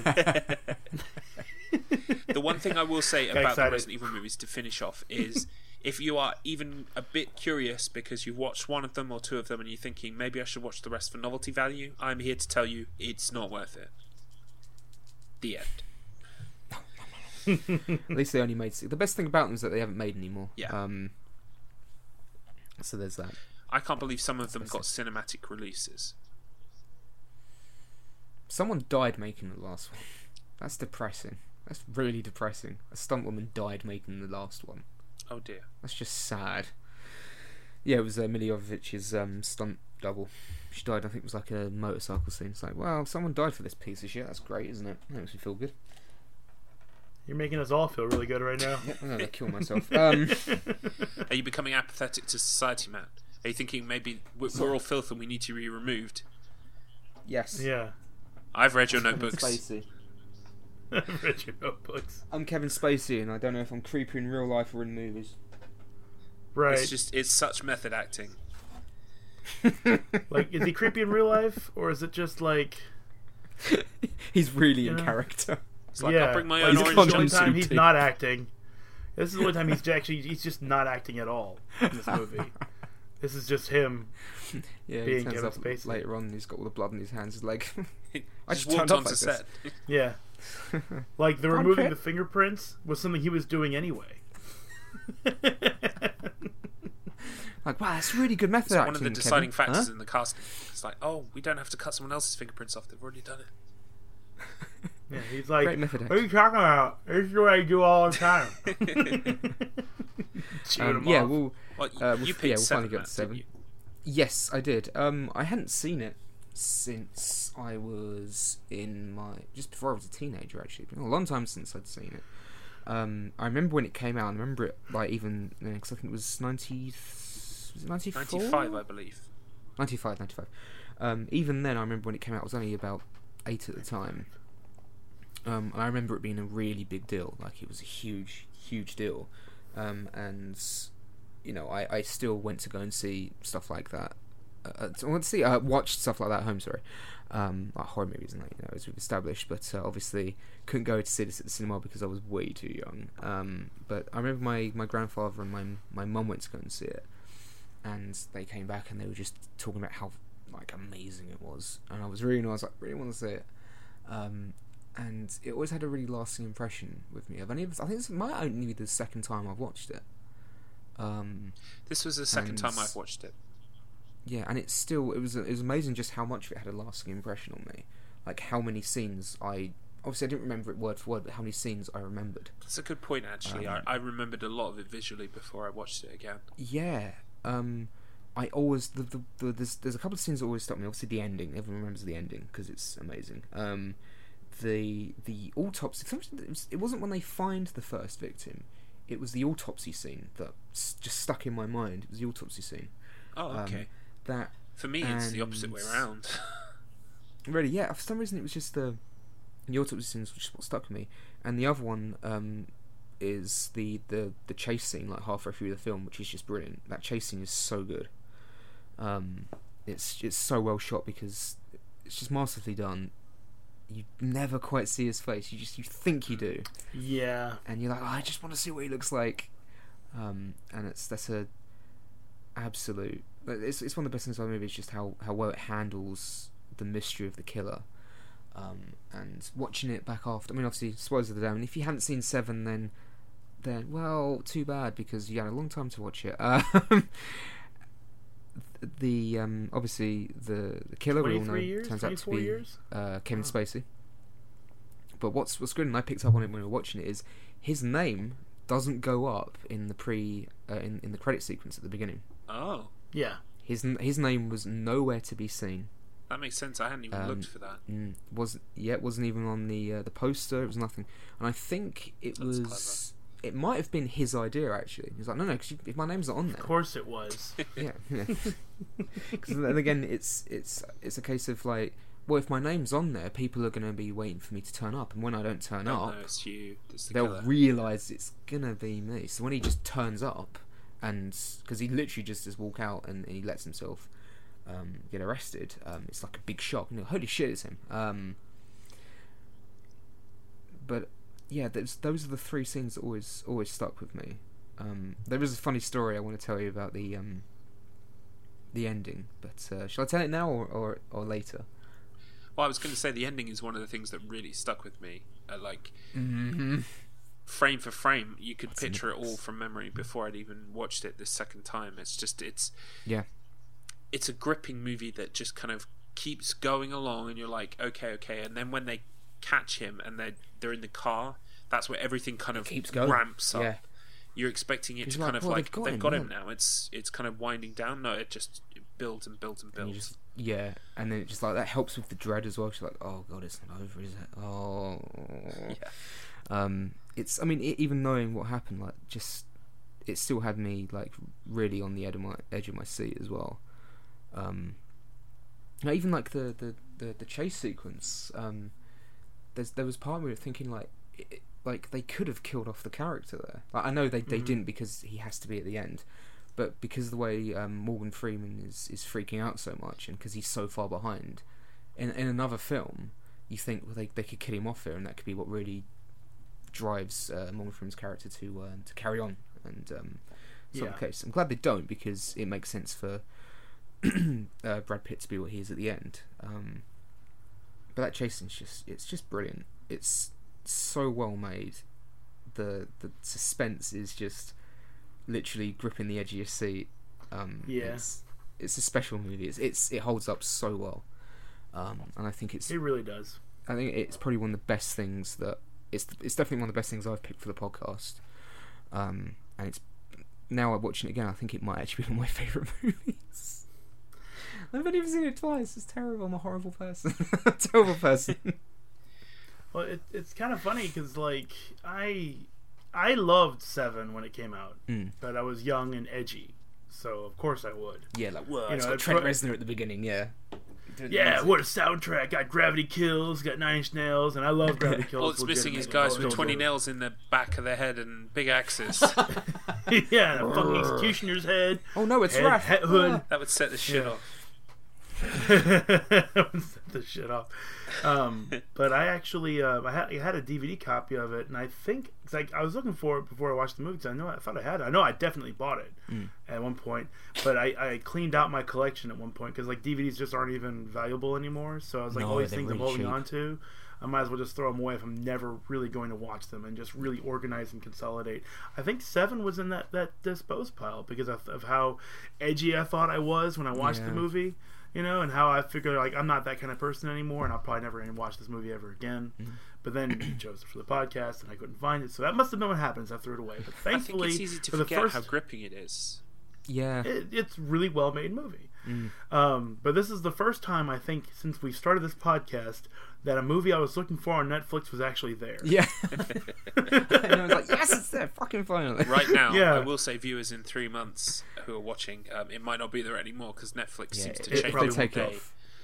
Yeah, if they take it off, it'd be a crime. Yeah. be a It'd be like the eighth sin. Um, but um, yeah, watching it again, like I just I kept looking up. I was playing Civilization Six at the same time, which is also something that's like. You want to kill some time, buddy? You play some Civs. Tell you what. Tell you what. Uh, I was playing for like twelve hours. I was just like, "What?" oh no, I've become one of the sins. yeah. Oh man, but I was watching the movie and it's like this is everything I've ever loved about like horror movies. Like it's the horrifying. the set pieces remind me a lot of like some Silent Hill set pieces. You know, Yeah. just like How especially like the the, the, the gluttony. is. You Yeah. know, you walk Yeah. in there and it's like this is where a person lived. This Mm. is where this person has died. And now everything around it sets the put like the elements of the story, similar to Silent Hill 2. Whenever you like go into the apartment lakeside the lakeside apartment complex or whatever it's called, Mm. um, and every room has a kind of story. Yeah, like the yeah. wor- the room where you find the shopping cart with the the gun in it. There's bullet holes on Yeah. all the walls, and you're wondering what the fuck happened in here, you know? And this uh, this this movie had like a very similar premise, like in almost every one of its scenes. Plus, it's got Nine Inch Nails. Plus, it has Gravity Kills, and uh. David Bowie I think, was- was on there as well. Yeah, yeah. Heart's Filthy Lesson started playing on all the credits. I was like, yes, there's some Pretty Bowie. soundtrack. And uh, Howard Shore did the the, orche- the the the he composed the music as well. Like, so it's really good soundtrack. Yeah. Really good stuff. So it's like it's dirty, it's grungy, it's gritty, but it's like everything everything makes sense. Everything had Mm. cohesion. Like everyone had like like Brad Pitt had that sort of like constantly sort of like filthy look about him. You know, like he was part of the city and the city was part of him and uh, just I will say it was so the um, fucking good. yeah the acting, uh, every element is good Oh, on its own, but so the good. acting is insane in this film. Um, They're all so Yeah. good. I've written here because I, I write little notes to remind myself of things when we podcast. I've written here. Um, the leads in this movie are detectives. I don't see Brad Pitt Yeah. and Morgan Freeman at all. They are 100% real detectives who who work and live and I mean, like I've written here, I enjoyed World War Z, which like not a lot of people did, but I thought it was okay. But when I was watching World War Z, and and even if I was describing it, it would be Brad Pitt killed a load of zombies, you know, because it's Brad Yeah. Pitt. I couldn't tell you what the character's name was. In this, Right. He's supposed to be like a doctor, isn't he? something Or like, something. but but like a scientist. his name, I just whatever. Yeah. Um, but in Hero. this, I remember his name is Detective Mills because it that's who he is. He's not Brad Pitt. I don't see Brad Pitt. Um, and it's so it's so hard for me nowadays to get sucked into something so much like that that I can't see the you know the the, the fact that obviously it's a real person. That's not his real name, but Mm. this just felt so real. Yeah, it's they're Yeah. all just ev. There's not a, a bad ca- there's not a bad actor. There's not a bad character in the whole film. Everyone is there for a reason. Everything that ha- it feels like every little thing in the movie has purpose. There's no scene Yeah. that's just in there because they wanted to pad out the runtime. Um, and it's so perfectly um, balanced, um, paced. The pacing is just absolutely spot on. It's because it's a good two-hour movie. I think it might even be it's not two and a half. It's it's quite long. Um, but this is a film because often on here we we do talk about films that are too long because they feel like they have to be because everything else is long now.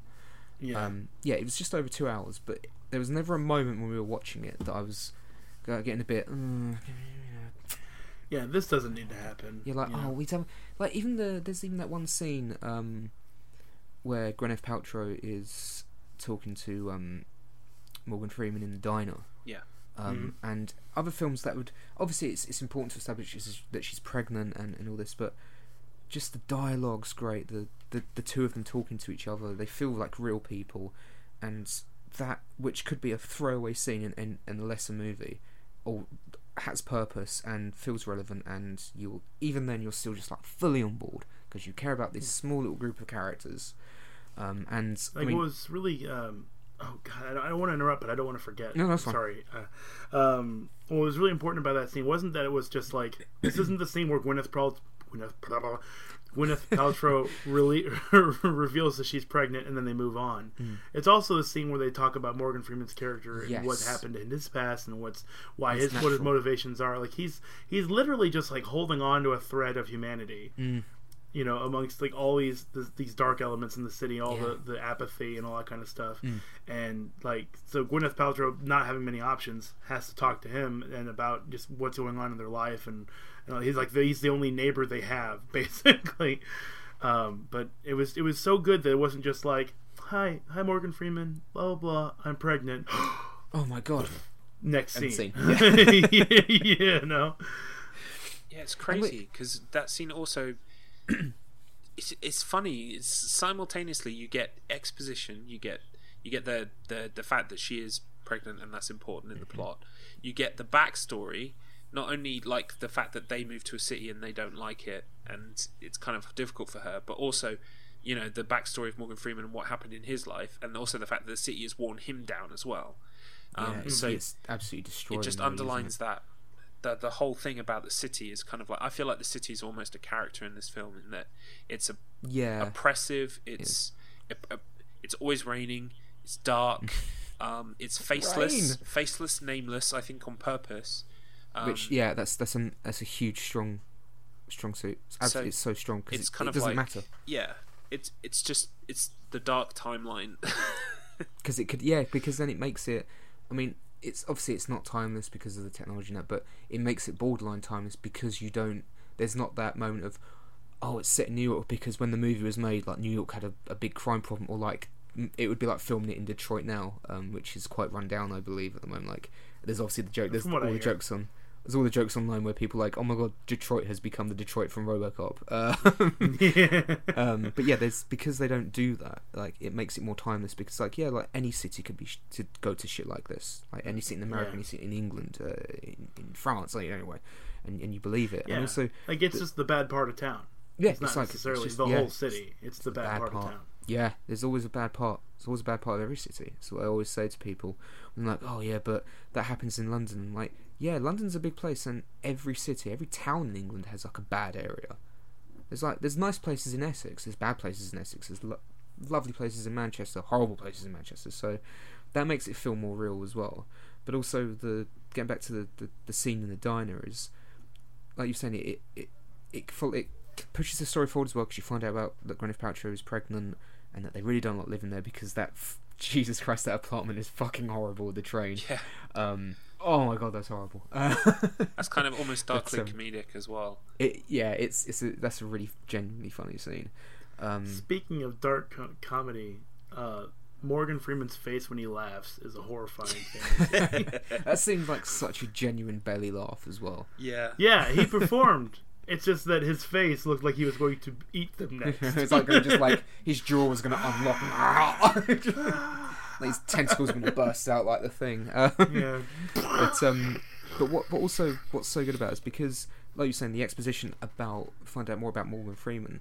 Um, you know, an exposition is a thing that's it can be very difficult to get right in any kind of medium, hmm and bad exposition where it's just like they are telling you it's like mum how can you treat me like this you know dad died five months ago ever since dad died in that horrible car crash in milwaukee as we've six days and 27 previously, walking hours up ago to people yeah. and going, "Hey, my brother." Yeah. Hello. How's it going, brother? Have you been speaking to mum recently since dad died 27 years ago to the dot in that train that accident? Um, yeah, exactly. But um, what it does is it gets the exposition across about his backstory, and because you're interested in him anyway, because you want to find out what makes him tick. Um, but it does it in such a natural way. It's it feels like a mm-hmm. genuine conversation that anyone would have because she's asking for advice, and then you find out something horrible that happened. It's horrible what happened to him because he it's it's such a, a great believable moment and shows he's, he still does have humanity even though he's worried he doesn't it shows that he does because he says like he kept he basically pressured her into getting rid of it and he broke her down until she agreed and he's you know and he, he says i think i made the right decision but not a day goes by when i regret it it's Yeah. like i believe it like that's you know what? That's that's believable because just because you've made the right decision doesn't mean it's the decision you wanted to make.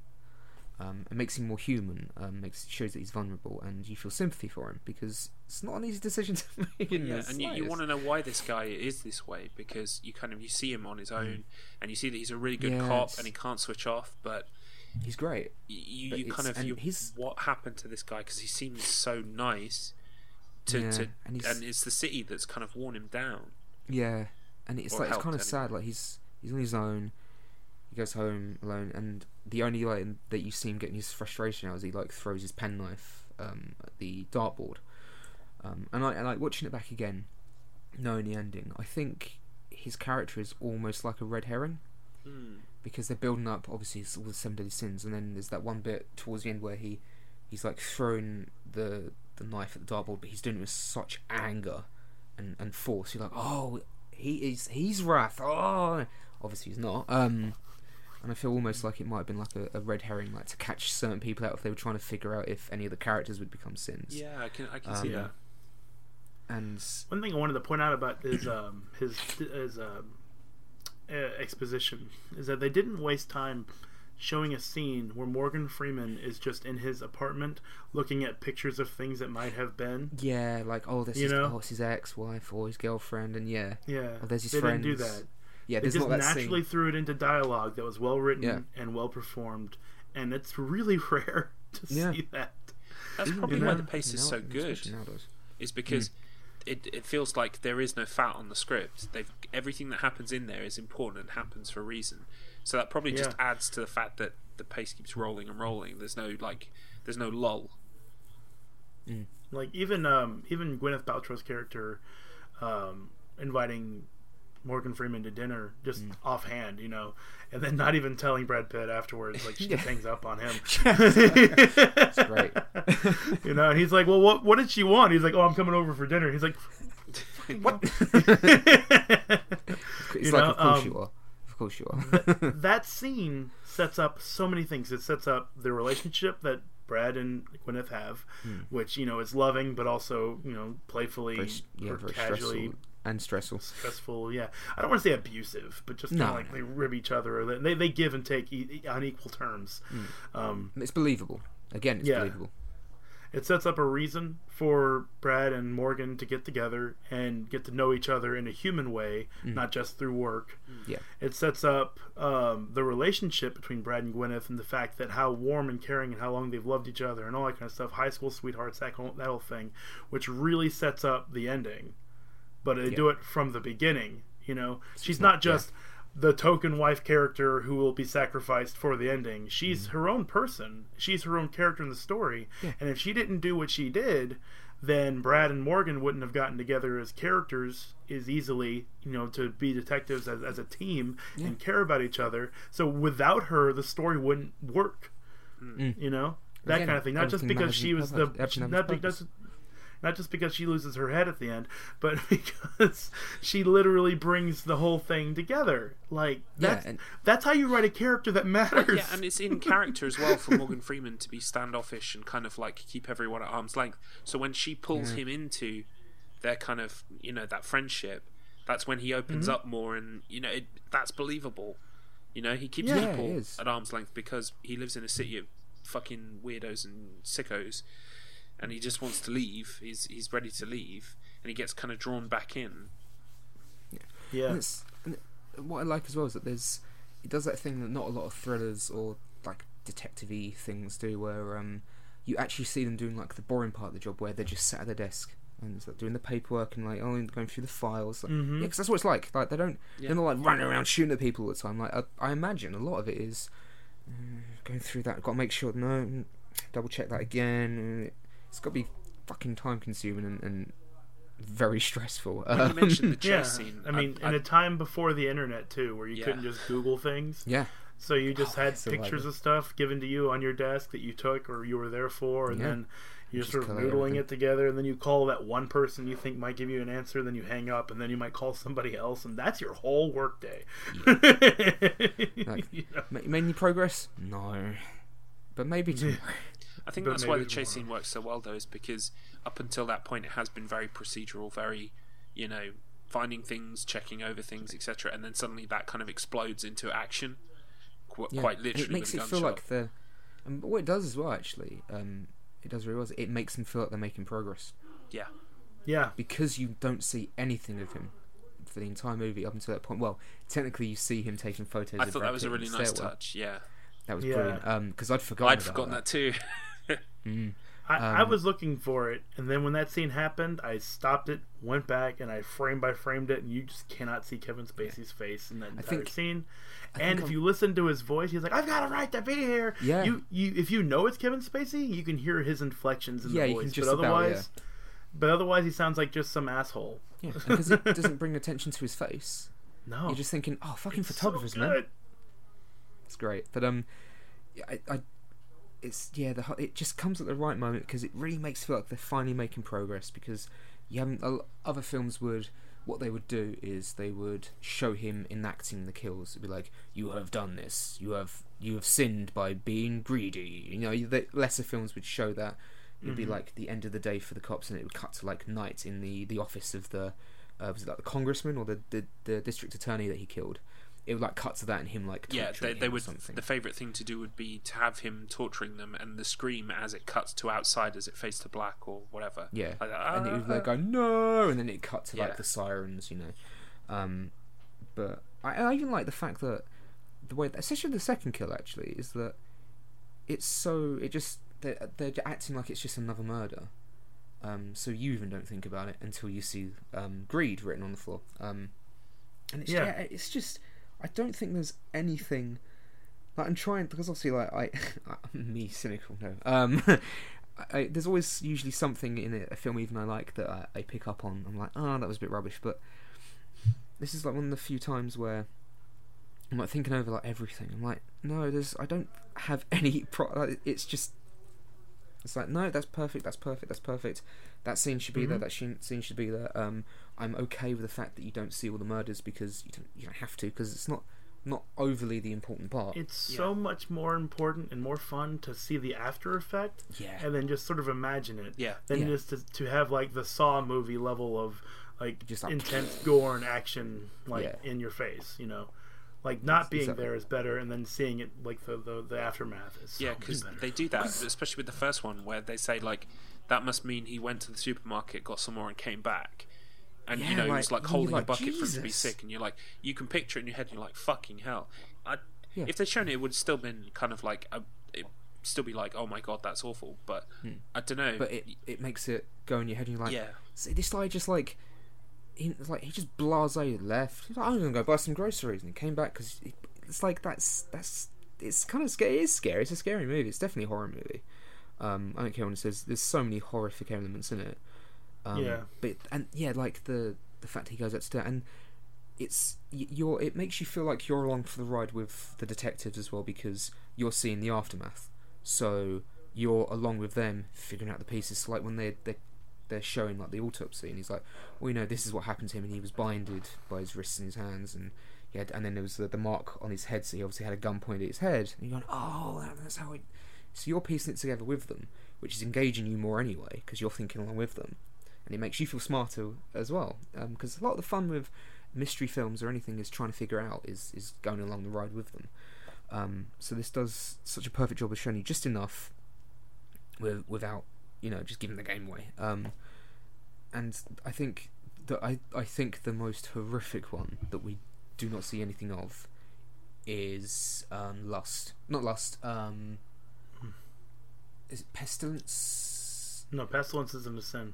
No, no. What am I thinking of? Um, I'm terrible. it's the I'm prostitute. sick. It's a sin. he's got a horse. Pestilence. It's no, yeah, I was wrong. That's that's one of the four horsemen. The I'm gonna look it up. Fuck it. Uh, um, Because there's no, no, no. It uh, is lust. It is lust because Envy's the one at the end. Lust is the one um, where he gets that horrific strap-on Leather that's got the, BDSM the knife on the end, and he puts the gun to the guy's head and says, "Fuck her." Yeah. It's like that is Which he would have to shoot me. Fuck that guy. yeah. you know? Or wait, who's the one with the knife? This guy. I'm about to chase that guy out of the room. Overpowering. You're gonna have to shoot my ass. Oh my god, I'm imagining a I'm imagining a guy with a, a knife on the oh, end of his Overpowering penis. Kevin Spacey in and there. Kevin Spacey is point blank, like bang, bang, bang, and this guy's like ping, ping, like deflecting bullets. But the, the the only actually the only thing that it momentarily took me out of that scene was the guy who played the dude that had the the strap on put on him was He looked played. Purvis in Alien Resurrection. And he was basically giving the same performance. But he's like, "I'm panicking, I'm panicking, oh, oh, oh, oh, oh I'm panicking, I'm panicking." It's like, oh, he's, you know, he's panicking for a different reason. Doesn't because he use in his thi- chest burster case- to kill someone else? Yeah, it's like Yeah. you should have done that to Kevin Spacey. Just you know, just thrust that. it through his head. Yeah. Uh, he's got that guy's got a Oh. weird career. You know, he's, he's always he's always penetrating someone with something. And you know, to kill them, hyperventilating. so. That was like the only thing momentarily, but that one I think out of all the ones that you don't see is probably the more horrific because that would. Oof, this the thought of it makes me cringe. Yeah. Like, it Yeah. makes me cringe just thinking. That's about what I'm saying. Like it's it's like the the idea of even approaching the fact that you would penetrate somebody with a harness like that, and that she'd be strapped down and like going to have to go along with it one way or the like, other, sorry. and just saying no, no, no. That's horrible and Yeah. unacceptable.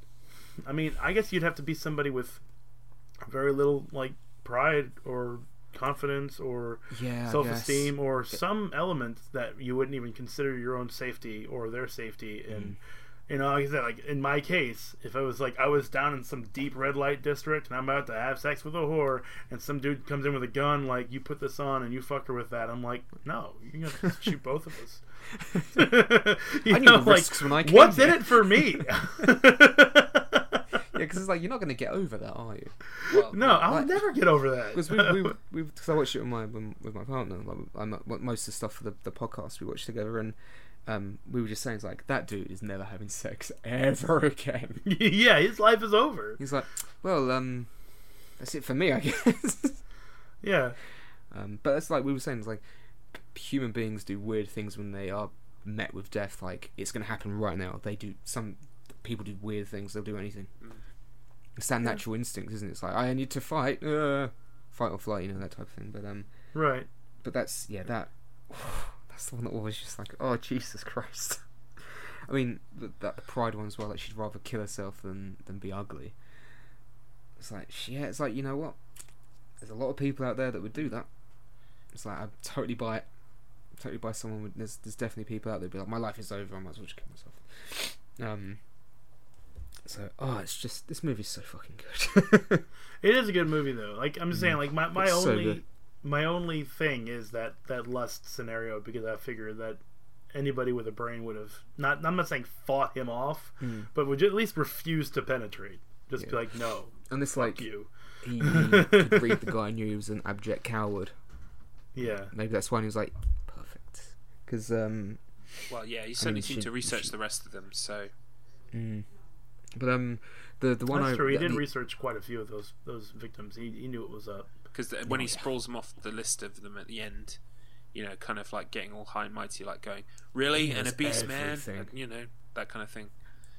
yeah, that's that's that's a great scene as well because he's he he makes. I'm not saying he's right, but the way he's talking, like you didn't give a shit about these people Yeah. until I killed them.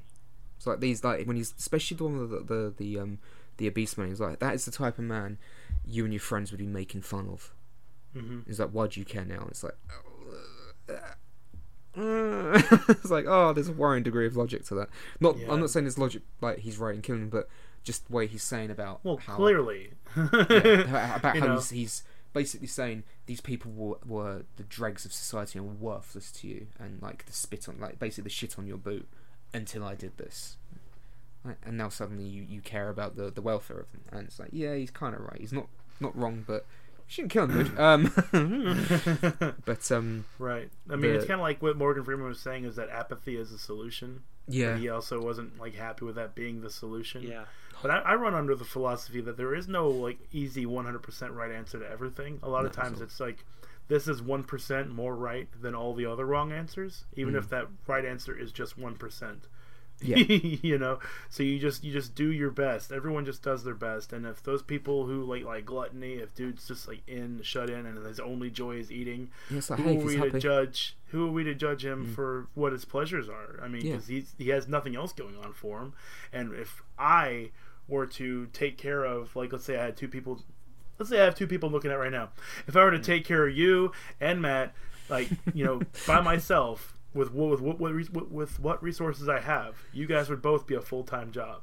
I'm not saying you can't support yourself, Oh, no, yeah. but I'm just Oh, saying cool. like my Well- resources can't be stretched too thin either. I'm glad so, that so we all the do what we you can. meant take care of because I, th- I was wondering where you were going with this. It's like if I had to take care of you guys, it's like If I I'd had string kill you up, two of you, you watch I don't have enough money or killed you. time to fucking go do it. no, I meant like you know if you guys just Yeah, I, whatever I know needed help medically or Yeah. emotionally or whatever. I only have so much time in my life. I only have so much money in my wallet and that kind of stuff. And I would like to do what I can because I know you both and I care about you both, but I don't know or care about that person over there Mm-hmm. or the one over there or the one over there, and that's why I don't. But I can see it's still very human. It's very sociopathic for Kevin Spacey's character Oh, yeah. to judge people for not taking care of everyone, even though he himself wasn't taking care of anyone either. No. you know, he wasn't improving. He was just like breaking the machine to force it to get fixed. But that won't even fix anything either. It's just going to add even more breaking to the human. You've destroyed the machine, machine. You know what I mean? Yeah. Be like, oh no, my PS4 stopped working, and just like hitting it with an axe. That'll work. Work, you Yeah. bastard. That'll you make feel people bad think something yourself. more about me. Um, So- I have to talk about the um, scene with Sloth, uh, because again, for some reason I'd forgotten that, even though it's such an it's such a great scene.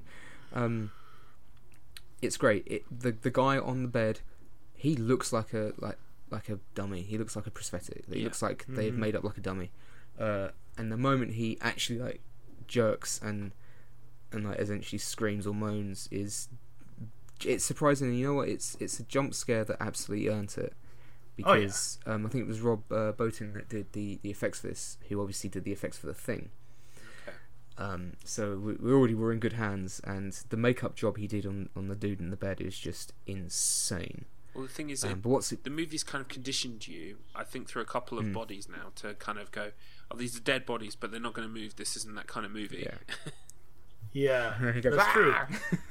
Because there wasn't Um, even like a violin or whatever. No. There wasn't like a build up it just happens. whatever. Yeah, it just happens, which is like the most frightening thing about being a coroner, I think. You know, he was um, like, "Oh, dead body doing autopsy." Ah, it's alive! Fuck. well, um, there, there's um, there's a reason I want to bring it up as well, not just because of the, the great effect job, but um, you know the um, they've got a couple of SWAT officers in there with them, haven't they? Including um, Dr. Cox from Dr. Cox, I Scrubs. Yup. thought that was him. He looked a lot like Yeah. him. Cox, yeah. He's the He guy who puts got off scared. like a pretty He's good, the guy like who's angry over SWAT him. leader guy. Yeah. Yeah. Well, funny story. He about has that. the the fucking laser light shotgun. Yeah. Why do you need a laser light shot? The shotgun's gonna. He's like so gun ho as well, and it's like I love the fact that um, Morgan Freeman he all but says to Prep, he's like, "Let him have this moment." it's like, let 'em- Yeah, this is what they're is just what they do. yeah. Yeah, let them Swap have before it. dicks. Swap before dicks. yeah. Um, but um, the scene where the the uh, sloth like because I was calling him sloth um like jerks upright and, and moans and the look of absolute abject terror on Dr. Cox's face and the other extras as well was genuine because Oh, they really? weren't told that that was a person. Oh, that's So I thought that was an Oh. effect. They actually like, oh, that, that effect looks great. so Oh when he goes up, uh, the look of fucking terror on their face was genuine. Apparently, God, it's gonna be like you, like David Fincher's on set. He, like the rest of the crew, like how they're not just standing there all just going, like you'd have to just have like poker face on, poker face on because.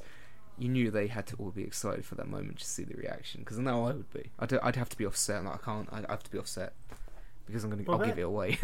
yeah, like well, that like after you like if you're if you're Dr. Cox in that room, and that shit happens, how do you keep your cool and continue to pretend to be a SWAT guy? You know, now they just drop the, the drop the prop and run out of the scene. like Charles like beating him in the head with it. Um, yeah, Yeah, how- fuck. Or how do you not just just just break character and go, you fucking bastards? yeah, beep, and go back and try it again. Oh, I'm scared. Uh, Boo. um. Oh my god. Um. I suppose it's we've gone through. You know, we most of the uh, the sins. Well, like the last two have sins are at the same time, so it's, you can't talk Mm. about either one without. So, Uh, the funny story about the ending was um, back when, when the film came out, my mum. I don't say she was her friend, but she was someone that she frequented. That she spoke to. It was another mum that was uh, that had a, a kid at the same school as me, at the same age as me. So they, they would often talk. This woman was um, not particularly bright, and um, like even as an eight year old, I realised this. So, at the end, where Morgan, the, the great, ah, the suspenseful moment where the box arrives and you want to know what's in the box, and Morgan Freeman opens the box, and his look of disgust and, and horror when he sees it, you instantly know it's something bad. Yeah. The way he looks at the box and then immediately looks over at Brad Pitt and is like, ah, fuck, fuck, fuck, fuck, fuck. Um, so we all know, obviously, spoilers. It turns out it's Gwyneth Paltrow's head because Jesus Christ, that's horrifying. But it's Gwyneth Paltrow's head because Kevin Spacey's character John Doe, he actually is called John Doe, um, realizes he has become lust. So he kills her, and it's like, hmm, playing against your own rules there. Um, he's like, because of lust, he he kills her, which in turn Not Leads lust, Brad Pitt. greed. Envy. Uh, envy, that's it, yeah. and envy. So envy, envy, not lust. We already lust. Yeah, sorry. Um, he becomes envy, even though I think him killing her is kind of going against his own rules. I think it's an ends to a means. I think he's he's kind of yeah, justifying because as he knows- envy. Yeah. It will then lead to wrath, and Brad Pitt is the wrath. It's like, oh, he's so angry the whole film. It makes so much sense. Holy shit! And there's even a great line where Morgan Freeman says to him, "He's like, I wish like you're showing your emotions too much." Like, I he says really, something like yeah, that. I picked up on that line this time. I was like, that's really subtle foreshadowing. like fuck it's like yeah it's and because it happens like at a certain point as well because it's just after the, the chase isn't no no it's um after It was it's after before the sloth chase. it's after sloth I think it's because it's the yeah. bit with the photog- with uh, John Doe takes the photos as the photographer um because he really loses his shit he's like fucking hate photographers that he's like yeah then your emotions get you a bit there. Um but anyway so obviously it's her head and all the ending happens and the movie is set over the course of seven days because one death per day. Hmm set over the last seven days of Morgan Freeman's police career as well. exactly. So there's Somerset, yeah, there's that's his name. countdowns and um this this woman turns around to my mum. And was like what was it that was in the box? Was was it was it the child and my, my mum was like uh what, what do you mean? Well because um uh Brad Pitt's uh, Gwyneth Paltrow she was pregnant wasn't she? She's like uh-huh. She went was it the unborn child? No it was it was her it was clearly like her head. He, he specifically he says says something along the lines of, "I took a pretty little head," something like Yeah. that. John And Doe like, said he took "Oh." a sou- souvenir and it was her head. She's like, oh, but it could be right you've had a kid you, do you know how long it takes for some, something substantial to yeah, grow like we're talking like first month of mm. pregnancy here. There would be like a very little box. yeah she's, she's quite flat still at that point isn't she in, in the tummy mm. region but yeah she thought But you know what the It was post service the is idea. like in Amazon? They send things in boxes that are like th- ten times the size they need to be. it's like just takes Yeah. yeah. like the fuck is this I actually thought But it was a you bit like- small for a box if you're putting your head in it, but that was I just suppose me. Gwyneth Paltrow is quite small isn't she um so but uh Let's judge her size. No. eat a Um, sandwich this- um This is a good segue, I think. And I'm not leaving the topic. I just wanted to throw this thing in here because I thought it was really cool. And I didn't actually get the joke a few times. Anyone here play Borderlands 2? uh yes yes Okay, Borderlands 2, um, in most of the uh, the city area, the, the the community hub, quest hub, whatever, there's boxes and chests and things you can open up to get ammo. Some of those boxes are little brown um, packing, Oh, bo- yeah, packing yeah, boxes, yeah. just like you'd get in the post, just like in the movie Seven. And sometimes it's a very rare drop chance. You open the box instead of ammo or money, it's a gun called Gwyneth's head. Oh. And oh, then shit, I Handsome Jack, that. yeah, and then Handsome Jack will come in on the radio. and was like, "What's in the box? What's in the box?" Speaking of that, um, we uh, I bought the the the Spyro um uh trilogy that they just re-released like in HD and all the nice fancy graphics. It Yeah. for, for for Kitty as a Christmas present because she she loves those games. And we were playing the third one, and one of the achievements was "What's in the box." I was like, what? We, we played like a couple of days after seven as well. It's like, but that was uh, odd timing, wasn't it? Um, kids game. Yeah, um, but yeah, the that oh, that scene at the end's just I mean, that is a killer ending. So good. Like I, I knew it was coming, but just Yeah. seeing it again, I stopped playing Civ Six long enough to watch it. and oh, the just the the emotion's great. The and it's the fact that he keeps asking what's in the box. It's like, come on, what's in the box? Yeah. He's like, uh, What's in the mm, box? let's- Come on. He's like, please. He's like, please. Tell me.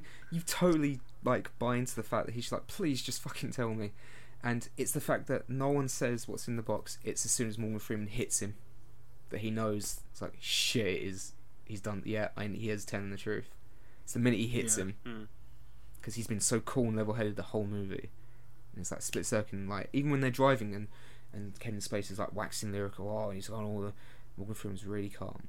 Yeah, because like, he's, really obviously trying to wind Mills up in that instant. Yeah, So he's just like, oh, you really believe this, yeah. Yeah, And he's, he's not letting it get to him. But there's that one, it's that one moment, and he's he's almost uh, he's almost mocking Mills, and then Morgan Freeman fucking backhands him like a motherfucker. Gives it, he shows him that pimp hand is strong, and um, and it's great because they don't outright say, oh, oh, they don't show it, which is really yeah, they don't show the head. which is really good because you don't have to.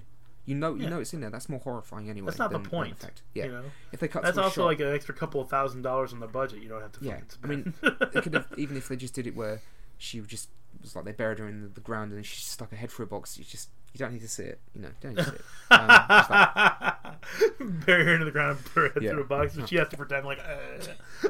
put some blood in there. Um, it's like you just don't need to see it. That's because the fact he's done it and then put it in a box to send it and had it like delivered by mail, uh, mail van, like you know the delivery man. What like that's horrifying enough. You don't need to show it. Um, and it's it's great. And then there's just that even like even after that, there's still the suspense of like, is he going to shoot him? Is he going to be able to gun off of him?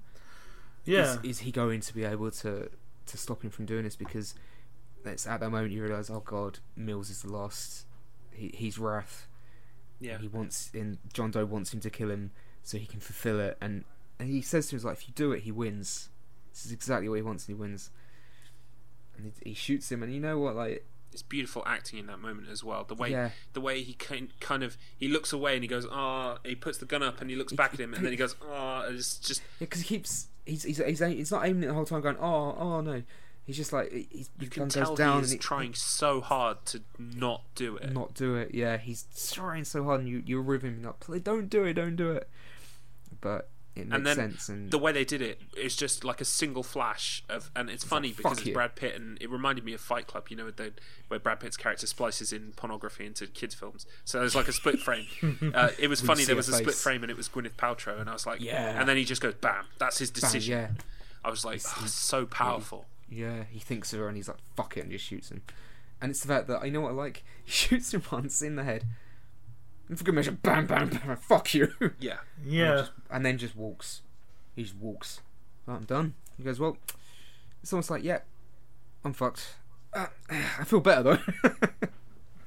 and I feel so, I really feel so bad for him. And yeah. but they've got to take him away. And then that great moment with the the chief, who's um, played by I can't remember that's his name, but he's the drill sergeant in Full Metal Jacket. He's he's a perfect. That's where I've seen him before. He's great. Yeah. There's that great scene, like obviously going way back in. There's this moment where they're all sat at, like the regular tables because I like the fact that he's like a police chief, but he's not like that. God damn it, Mills, you get that down my desk in 15 minutes. You know. Yeah, He's or there- it's your badge. Yeah, he's like there talking to him because he is a person. He is a character. He's a real person, Mm-hmm. and he's there because he would. He just like they. I totally believe like all the chief, you know, the the, the higher ups, like they mingle with the the rest of them because they fucking do. They're all in it together. Um, and he's just milling with them. He's sat at someone else's desk and he's talking to him. the phone rings. It keeps ringing. He goes, "This isn't even my desk." And just puts the phone. Yeah, down. I love that. Yeah. yeah, right. It's not even my desk. Just puts the phone. Well, But, uh, um, the person still needs to get through to whoever was at that desk, though. Just gonna call back. So then he's like so angry. He's like, "This isn't my desk. Fuck off." Um, but yeah, he, he says like right end with with Mills. He's like, "We'll take care of him." It's like he's fucked. His career's over. He's going to jail. Cops going to jail. That ain't good. Funnily enough, it was his last week of employment as well. lots of lasts. Lots of lasts. Um, I know there was um because obviously as I as I do a lot of time with this, I was because I'm always I'm always curious about like good trivia of, of movies. There's a lot of crap trivia on IMDb now, which is really rubbish and makes no sense.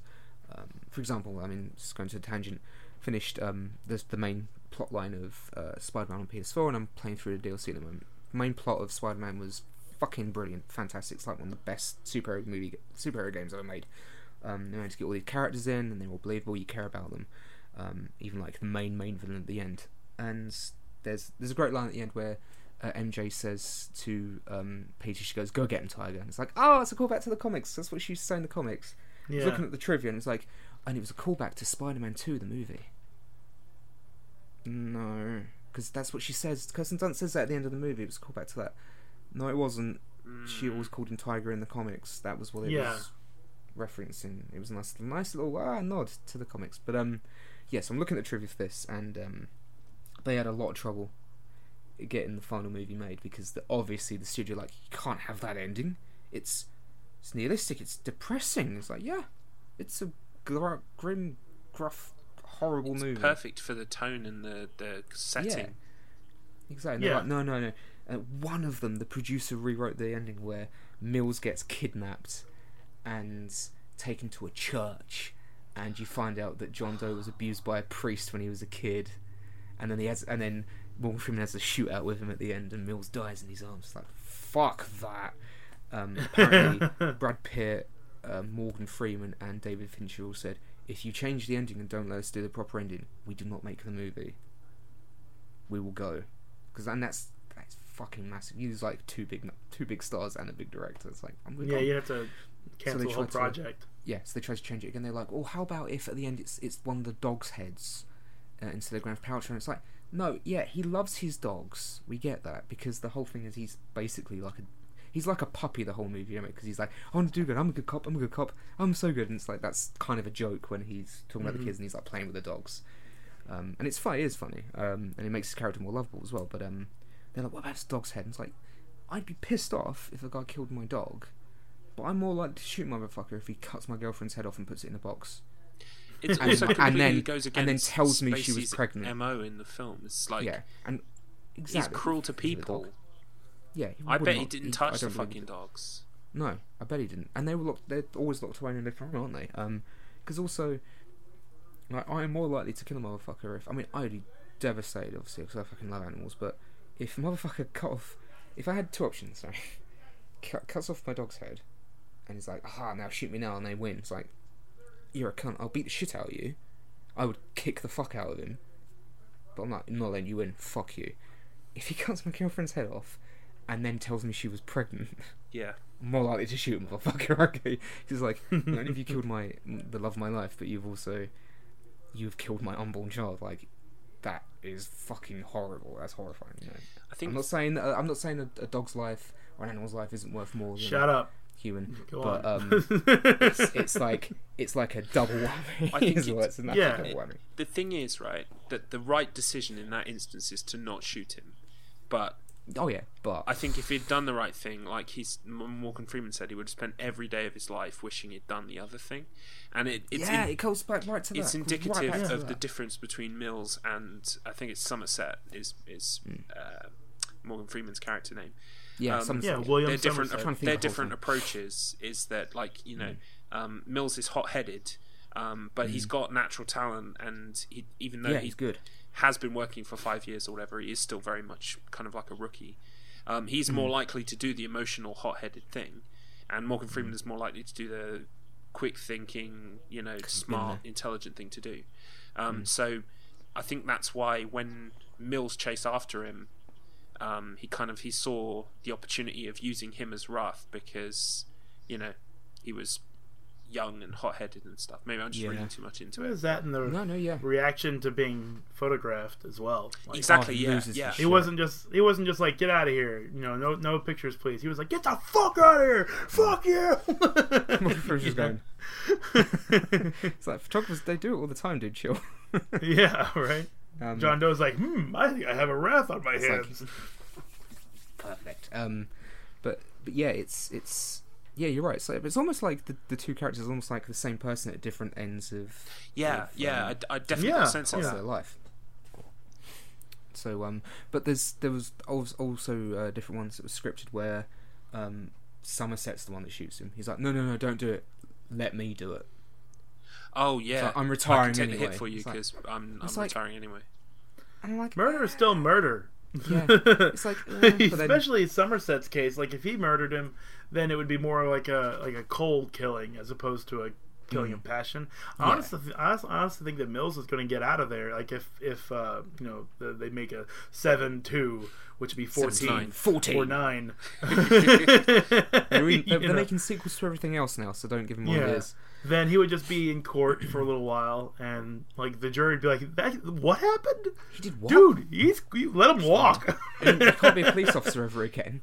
But yeah, you're good, mate. I mean, we Yeah. we we get it, man. We I think I do think a court would acquit him. yeah. he did what? And then he mailed it. N- Not guilty. yeah, exactly. So. Mills is like the best person to, to cap Doe in that case. I mean, having Somerset do it would just be like, you just why'd you do it, man? yeah, you're. a What did he. What did he ever do to you? You're a cop, protect and serve. I think it was um I read an inter- I read an interview or something where uh it was it was I'm sure it was Brad Pitt who was like no no no Mills should do it because he's the one that's got so much raw emotion Yeah. like it, It makes fits. sense um and I, yeah I just I think if it was going to end with Somerset getting the gun away from him John Doe would live because Somerset would be like fuck him he has to in, he has to live in jail he, for the rest of his life knowing he failed because that would truly be the only way they would win Mm. and he would lose Mhm. because he would be in jail. He didn't make he didn't get all seven done. Nah. He John Doe would just make another prisoner into Wrath, though. that'd be seven too. Or they call it no, they'd call it like fourteen. Yeah. The week he came home, you know, or something. Like Uh, the week he came home. Yep. But I mean, because like, two, 14. like his sin was envy. John Doe's sin was envy. Mm. You know, so he he can't. I mean, he's already lost. He just Yeah. isn't going to die from it unless somebody kills him. Because I guess he doesn't have the gumption to do it himself, or he wants to do it in a way that anyway. So yeah, he wants to get Wrath to kill him. But um, if Mills didn't kill him, then either John Doe would do everything he could to keep like poking Mills specifically. Yeah. You know, like Oh, like yeah. a Hannibal Lecter kind of way, or Sounds of the. Lambs. That's the movie I want to see. Have you seen? Why do you keep visiting me? Oh yeah, You keep you keep coming here. Why? Yeah. One thing I know, just so- uh, literally just noticed while we were talking about it is that um, uh, Kevin Spacey's John Doe gets that information about the wife from buying information from the police uh, thing, Uh huh. and I've noticed that's the exact same thing they use to find his apartment, Yep. proving that it's just it's purely apathetic. Like it could be Yep. used for good or evil. So hey, you got the money? Wow. Yeah. Yeah. Fuck, dude. Because he he does he, he um he mocks them, doesn't he? Like kind of like gloats. It's like, well, you know, you can get anything with you know by paying off someone. It's like, oh. Yeah. and because Morgan Freeman, he's, you know, he says that about the photographers as well, doesn't he? Mm. Fuck, he might have even heard that. That's the worst thing. He might have got that idea from Morgan Freeman because he says it right after, doesn't he? Yeah. It's like they they it's like photographers they they pay off cops all the time to get this information. Okay, we So, need to yeah, bring it to a close, but um, yeah, it's so well, I want to say just one. I mean, this isn't really like a flaw, but John Doe as a character, the only thing that I don't like about the movie is that there is absolutely no way, there's no uh, reasoning, or there's no head heads up on where or how he gets his money, or where or how he got educated to that point. mm, You know, like cause he basically you don't know anything about him, and he looks like he lives alone in that apartment where he does all of his processing and stuff, and he has money in a box. He just has money in a box. Now that'd be fine, like if he has money in a box for himself. Maybe he has like a trust fund or something like that. I don't know, but um, to also pay the rent and stuff for Sloth, Mm. you know, to make sure he stays in bed and all that kind of Mm. stuff, and to move about and uh, process like moving information from like the police to himself or getting the cameras are expensive by the way a good then as camera well. especially yeah. in the nineties. a good camera like that was expensive so i mean like like like it's like the only slight flaw in the movie is that the character isn't really believable as a, as a human as john doe is he's just like you're just it's like iron man you just have money or batman you just have money so because you have money you can get all these cool tricks Well, it seems that yeah, And there are only two Doe real has money. options. One is that someone independently funded him somehow, or that he saved up Yeah. money when he was trying to live real life and be a normal person, And when he Yeah. decided to break from that, he must have saved up some cash or something. Yeah, unless I don't know, he might have like inheritance. I don't know, or because I know he writes loads of books in his part. Maybe he's like an author. I don't, I don't know. I mean, because he changed that's his saying. name Like, anyway. he's got a bunch of notebooks Mm. and he just has a bunch of money. Mm. but like that's What- the only that's the only thing. It's not even really a flaw because Yeah, yeah, all, all, all one it thing you requires is an just wanna know, answer. yeah. Yeah, So all I'm that just House of curious. Cards That's all it is. So all that money got Where's the question? money, yeah. This is the Yeah. question, though, isn't it? Is Oh, Kevin House of Spacey Cards, yeah. is Kevin Spacey creepier in Seven, or is he creepier in real life? What I would have said I mean, Seven he's killed anybody until in real life. literally two hours ago when Matt showed me this YouTube video he released over Christmas. yeah, yeah. Have you seen that, Oh Chris? my god. Uh, no, but it's in our uh, Discord Yeah, I'll, right. I'll link frank. it in the chat. Um, It's so. yeah, I would have said borderline in the movie until that. It's like that I've been charged with um, sexual misconduct, so I'm going to make a movie in character as Frank Underwood, even though I've been kicked off of House of Cards to say I'm innocent. It's like timing. yeah. Timing's See, weird. Like the only way that would work is if he was Kevin Spacey, you know, in Yeah, a way that like- we have never seen him. You know, like when you when you see him not acting as a character he's been before, Yeah. just being a guy, not as in a character who you know who is also an asshole. I guess I, I didn't see House of Cards, so Mm, No, I, I didn't either. It's never really interested me because the thing is like we were we were talking about it um before you came on, and um thing's like I don't know what he. You know, I'm not here to pass judgment whether he's innocent or not, but but usually when people are um accused of you know uh feeding someone up or molesting them or raping them or anything, they usually say "fuck you, I didn't do it." Like Dustin Hoffman's an example where someone accused him of um, not rape but um, sexual abuse, so something like that, and um, he basically said, "That's not true. That is not in my character. I'd never do that." So he completely denied it, and I don't know where that's going. Um, again, Yeah. he could be fucking guilty for I know. Um, when, when Kevin Spacey was accused by another actor who's um, in Star Trek Discovery, um, he said something like I quoted it earlier, but he said something like, "No, well, I don't remember doing that, but if I did, um, I- I'm very sorry if I made you feel uncomfortable." And it's like, oh, what are you saying, man? he's like, Either Yeah. you did it or you didn't do it. yeah, he's he's like, um, you know, I, I don't have any uh, any recollection of doing that, but I, you know, if I was drunk and I made you feel uncomfortable or, or anything, then then I, then I do apologise. Like, okay, and then it came out that and Gabriel Byrne was like, oh yeah, when we were making Usual Suspects, they had to shut down shooting for two days because he kept making advances towards a younger actor and it made him feel uncomfortable. Like, oh, like so is Kevin Spacey the man creepy? I don't know anymore. Um, Yeah. He could he could be innocent. He could just be. I guess it depends on the. I guess it depends on the amount of notebooks Kevin Spacey. has. yeah, well, you know. um, but yeah, I mean, like I said, I'm, I'm not saying he's um, he's guilty because I, I can't say that, but um, it's just just the way he's worded things. Like it's just a bit. Yeah, Weird. I've worded like- things weird though, and I and I know when I've done it, and while Yeah. I'm doing it, and I just can't stop my brain from doing Well, it. no, he he like that, that apology he posted on Twitter as well. It's like he had time to think about that. Yeah, I don't remember true. doing Yeah, it, but if I time to think about if I did rape you, I'm sorry. Um, if I did rape you, I'm sorry. it's very inappropriate of me. Whoops! It must have been an accident. I meant to rape someone else. I'd had a few. I was quite lit. I was doing my Christopher Walken impression again. Um, But the movie does Seven, however, is is pretty good. It gets a thumb. Yes. He's he's a This one, this right, thing like this one right here. it's like uh, Yahtzee's always said. You can like someone's work even if they are a bastard. Um, and if Kevin Spacey is is a, a filthy sex pervert, then at least he's acting good. like you can still appreciate his acting. He is a great actor. He is fantastic. Like. I loved It's K-Pax. I loved I've uh, K-Pax, but, um, Negotiator. I've loved everything I've ever seen Kevin Spacey in. he's he's great. He's always good as well. There's never I've never seen him in anything where I've just thought he was average. He's always really good. So Yeah. you know that's you know But- he's still a great actor, but he just should probably start like putting his hands away or something. Yeah. Uh, if In- that's in if the it's end, true, if it's true. in the end, a alleged. crime is a crime, though, Exactly. regardless of how good your profession is. Like you could be like the best surgeon, but you can't be a best surgeon and a pedophile.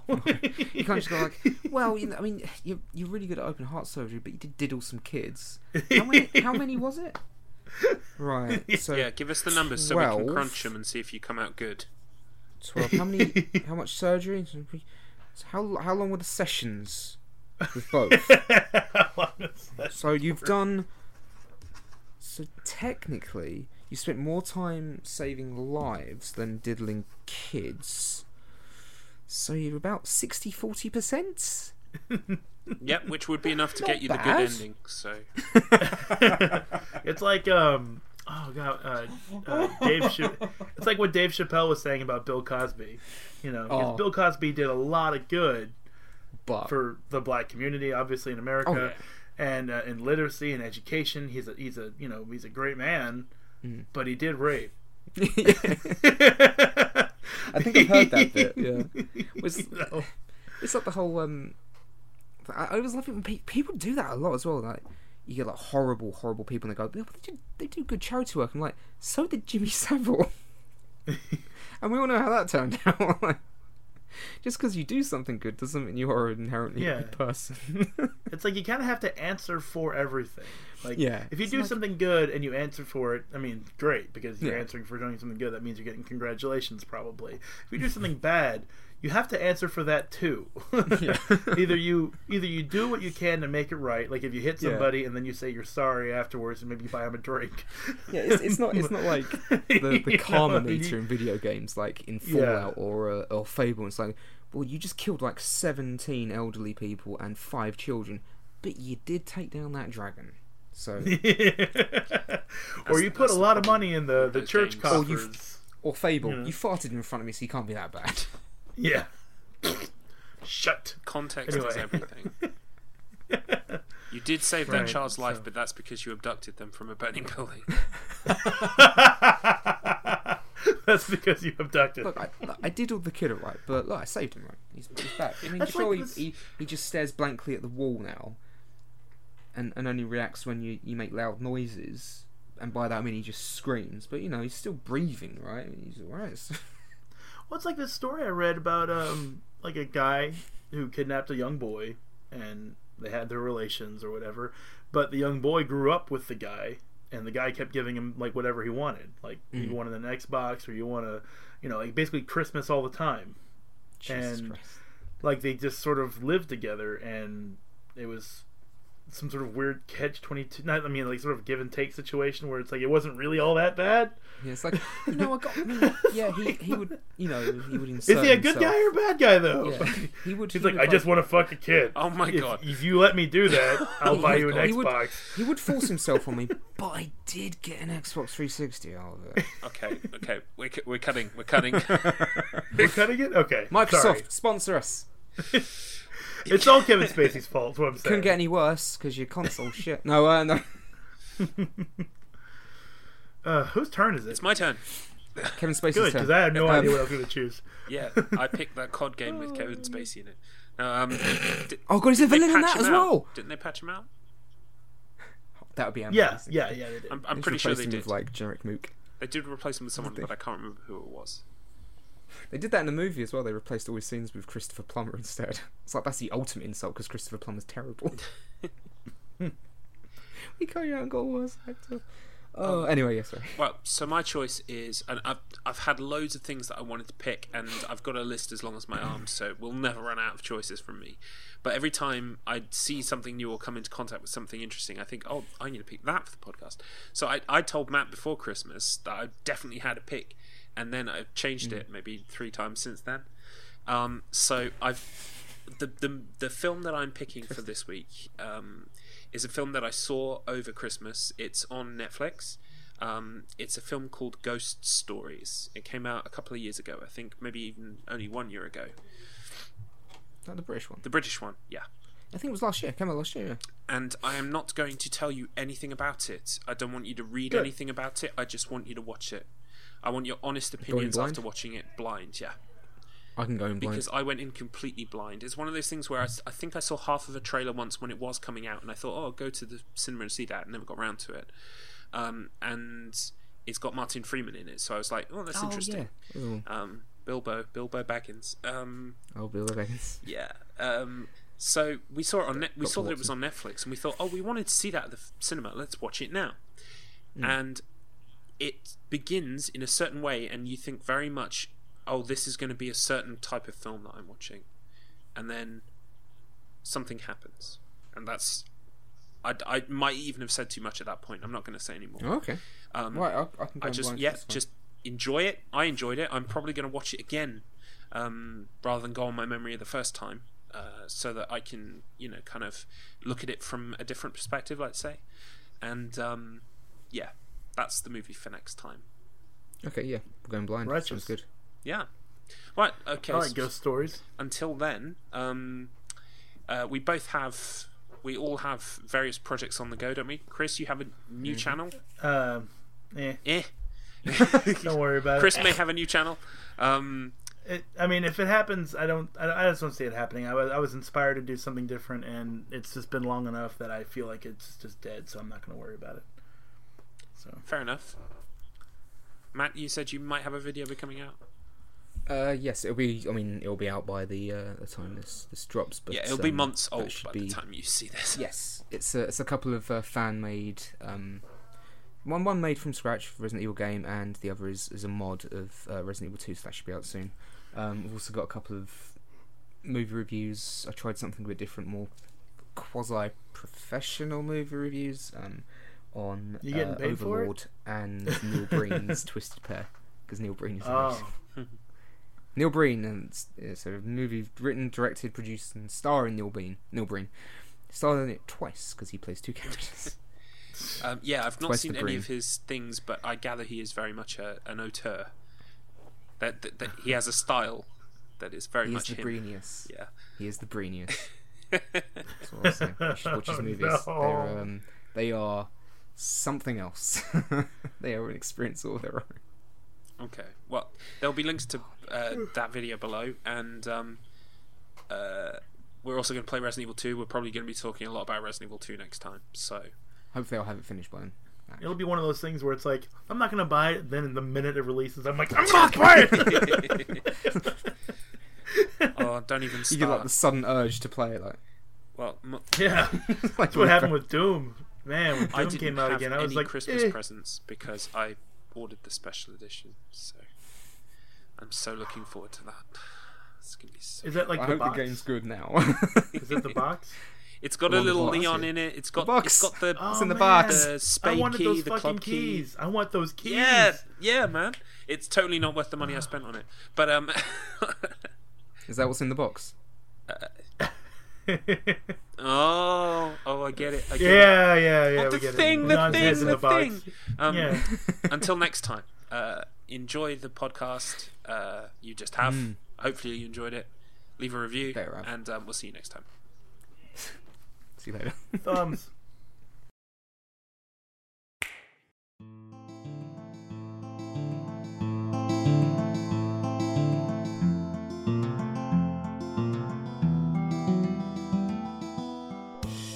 This episode of Spoilers of the Damned was hosted by Axton 10 underscore 61, Marcus Finch, and Garlips. To find out about us, as well as join the discussion on our Discord, check out all the links in the description below. Please feel free to leave a review or rate us on your podcast app of choice.